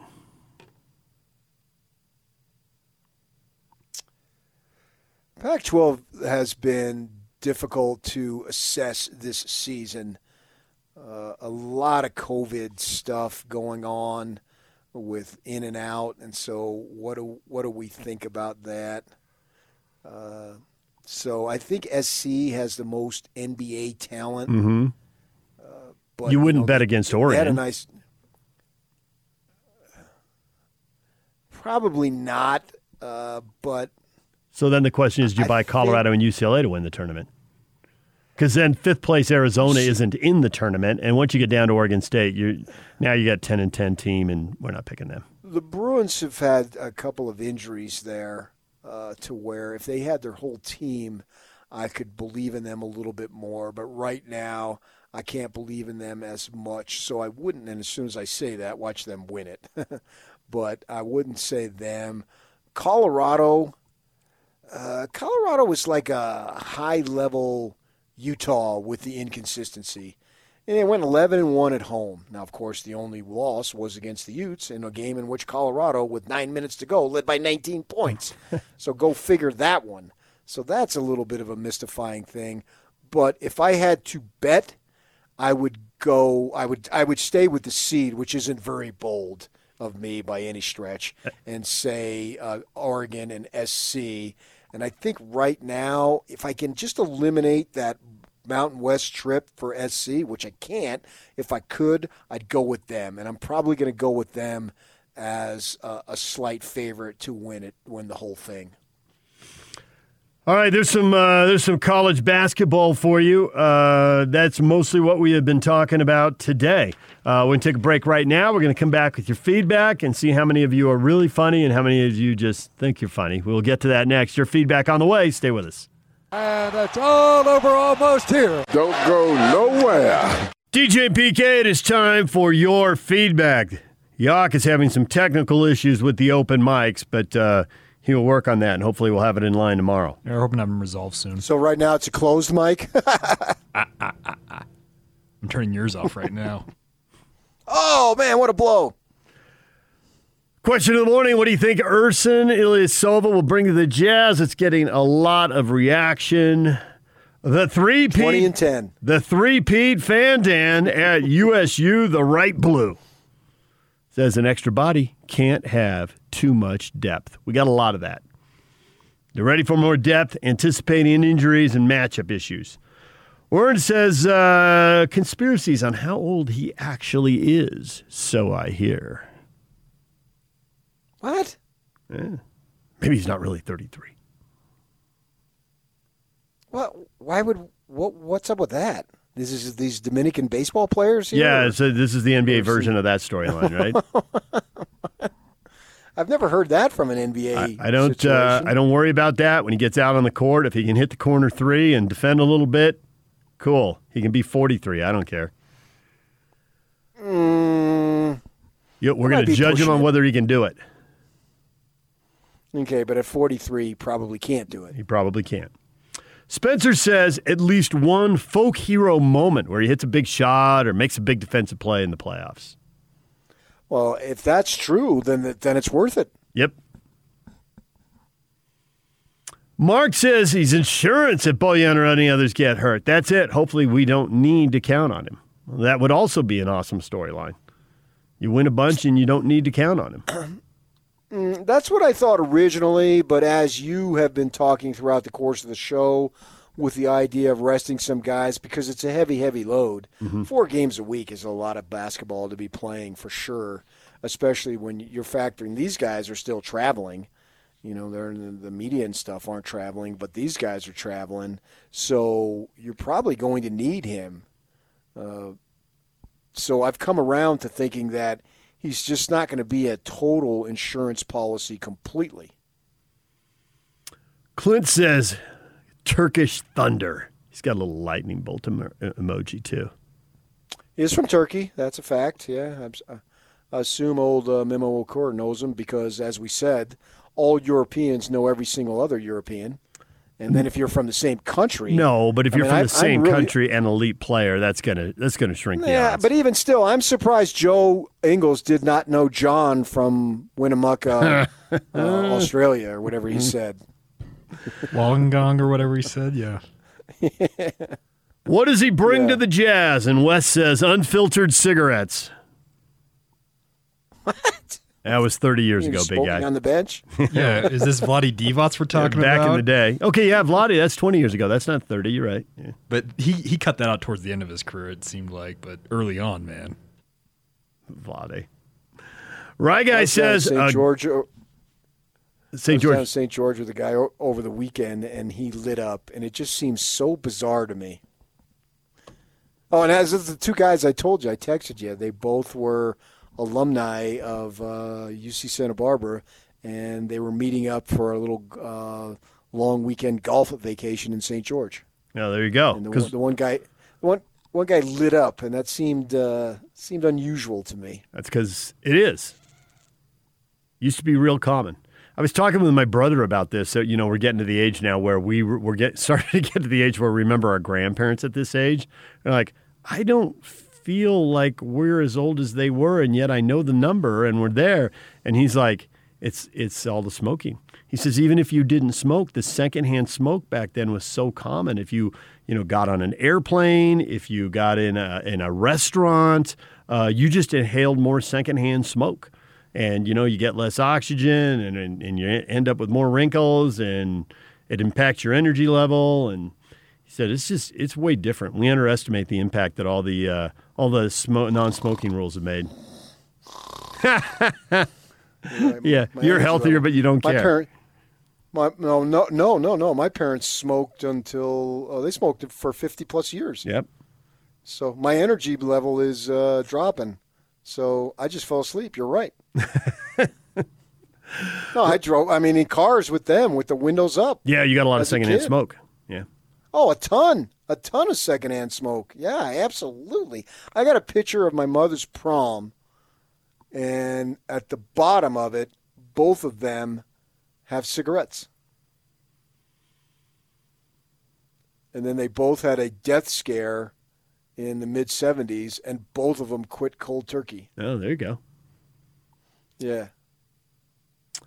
Uh, Rye Guy at Jedster76 says, Ersan, a good towel waver. He's got very low expectations. He'll be down at the end of the bench waving a towel. Yeah, I don't even know where the end of the bench is now. They got it all scattered. they do. They got a couple rows. Donovan in one of the road games came out of the game and sat down, and all of a sudden someone drove to the hoop and there was a replay, and Donovan was sitting behind the basket. You know, and that would have obviously been uh, in the, ble- the the the seats, the not bleachers, but you know the seats usually collapse so they can play hockey in these arenas. Yeah, And the so, pull-out stands. Yeah. yeah, so he was like, I don't, it looked like he was like 25 feet off the end of the court, just sitting in his folding Right. chair, and there's nobody else in the shot. He's just sitting by himself, arms folded, watching the game. And then I think the Jazz did something. Somebody got a three point play or something, and so he kind of he kind of clapped and like, all right, that was good. like, what are you doing over there? Uh huh. But Yeah. yeah, the end of the bench is an expression more than a place. Players are like coaches now. Are you in the first row or are you in the second row? Yeah, I don't know where they go. All right, DJ and PK, we're out of time. Hans and Scotty are coming up. Scotty G will do the show, and then he will have the Aggies tonight here on the zone. 6.30 the pregame, 7 o'clock for the game. Utah State and UNLV Mountain West Conference Tournament quarterfinals. Scotty and Hans are up next. We'll talk to you.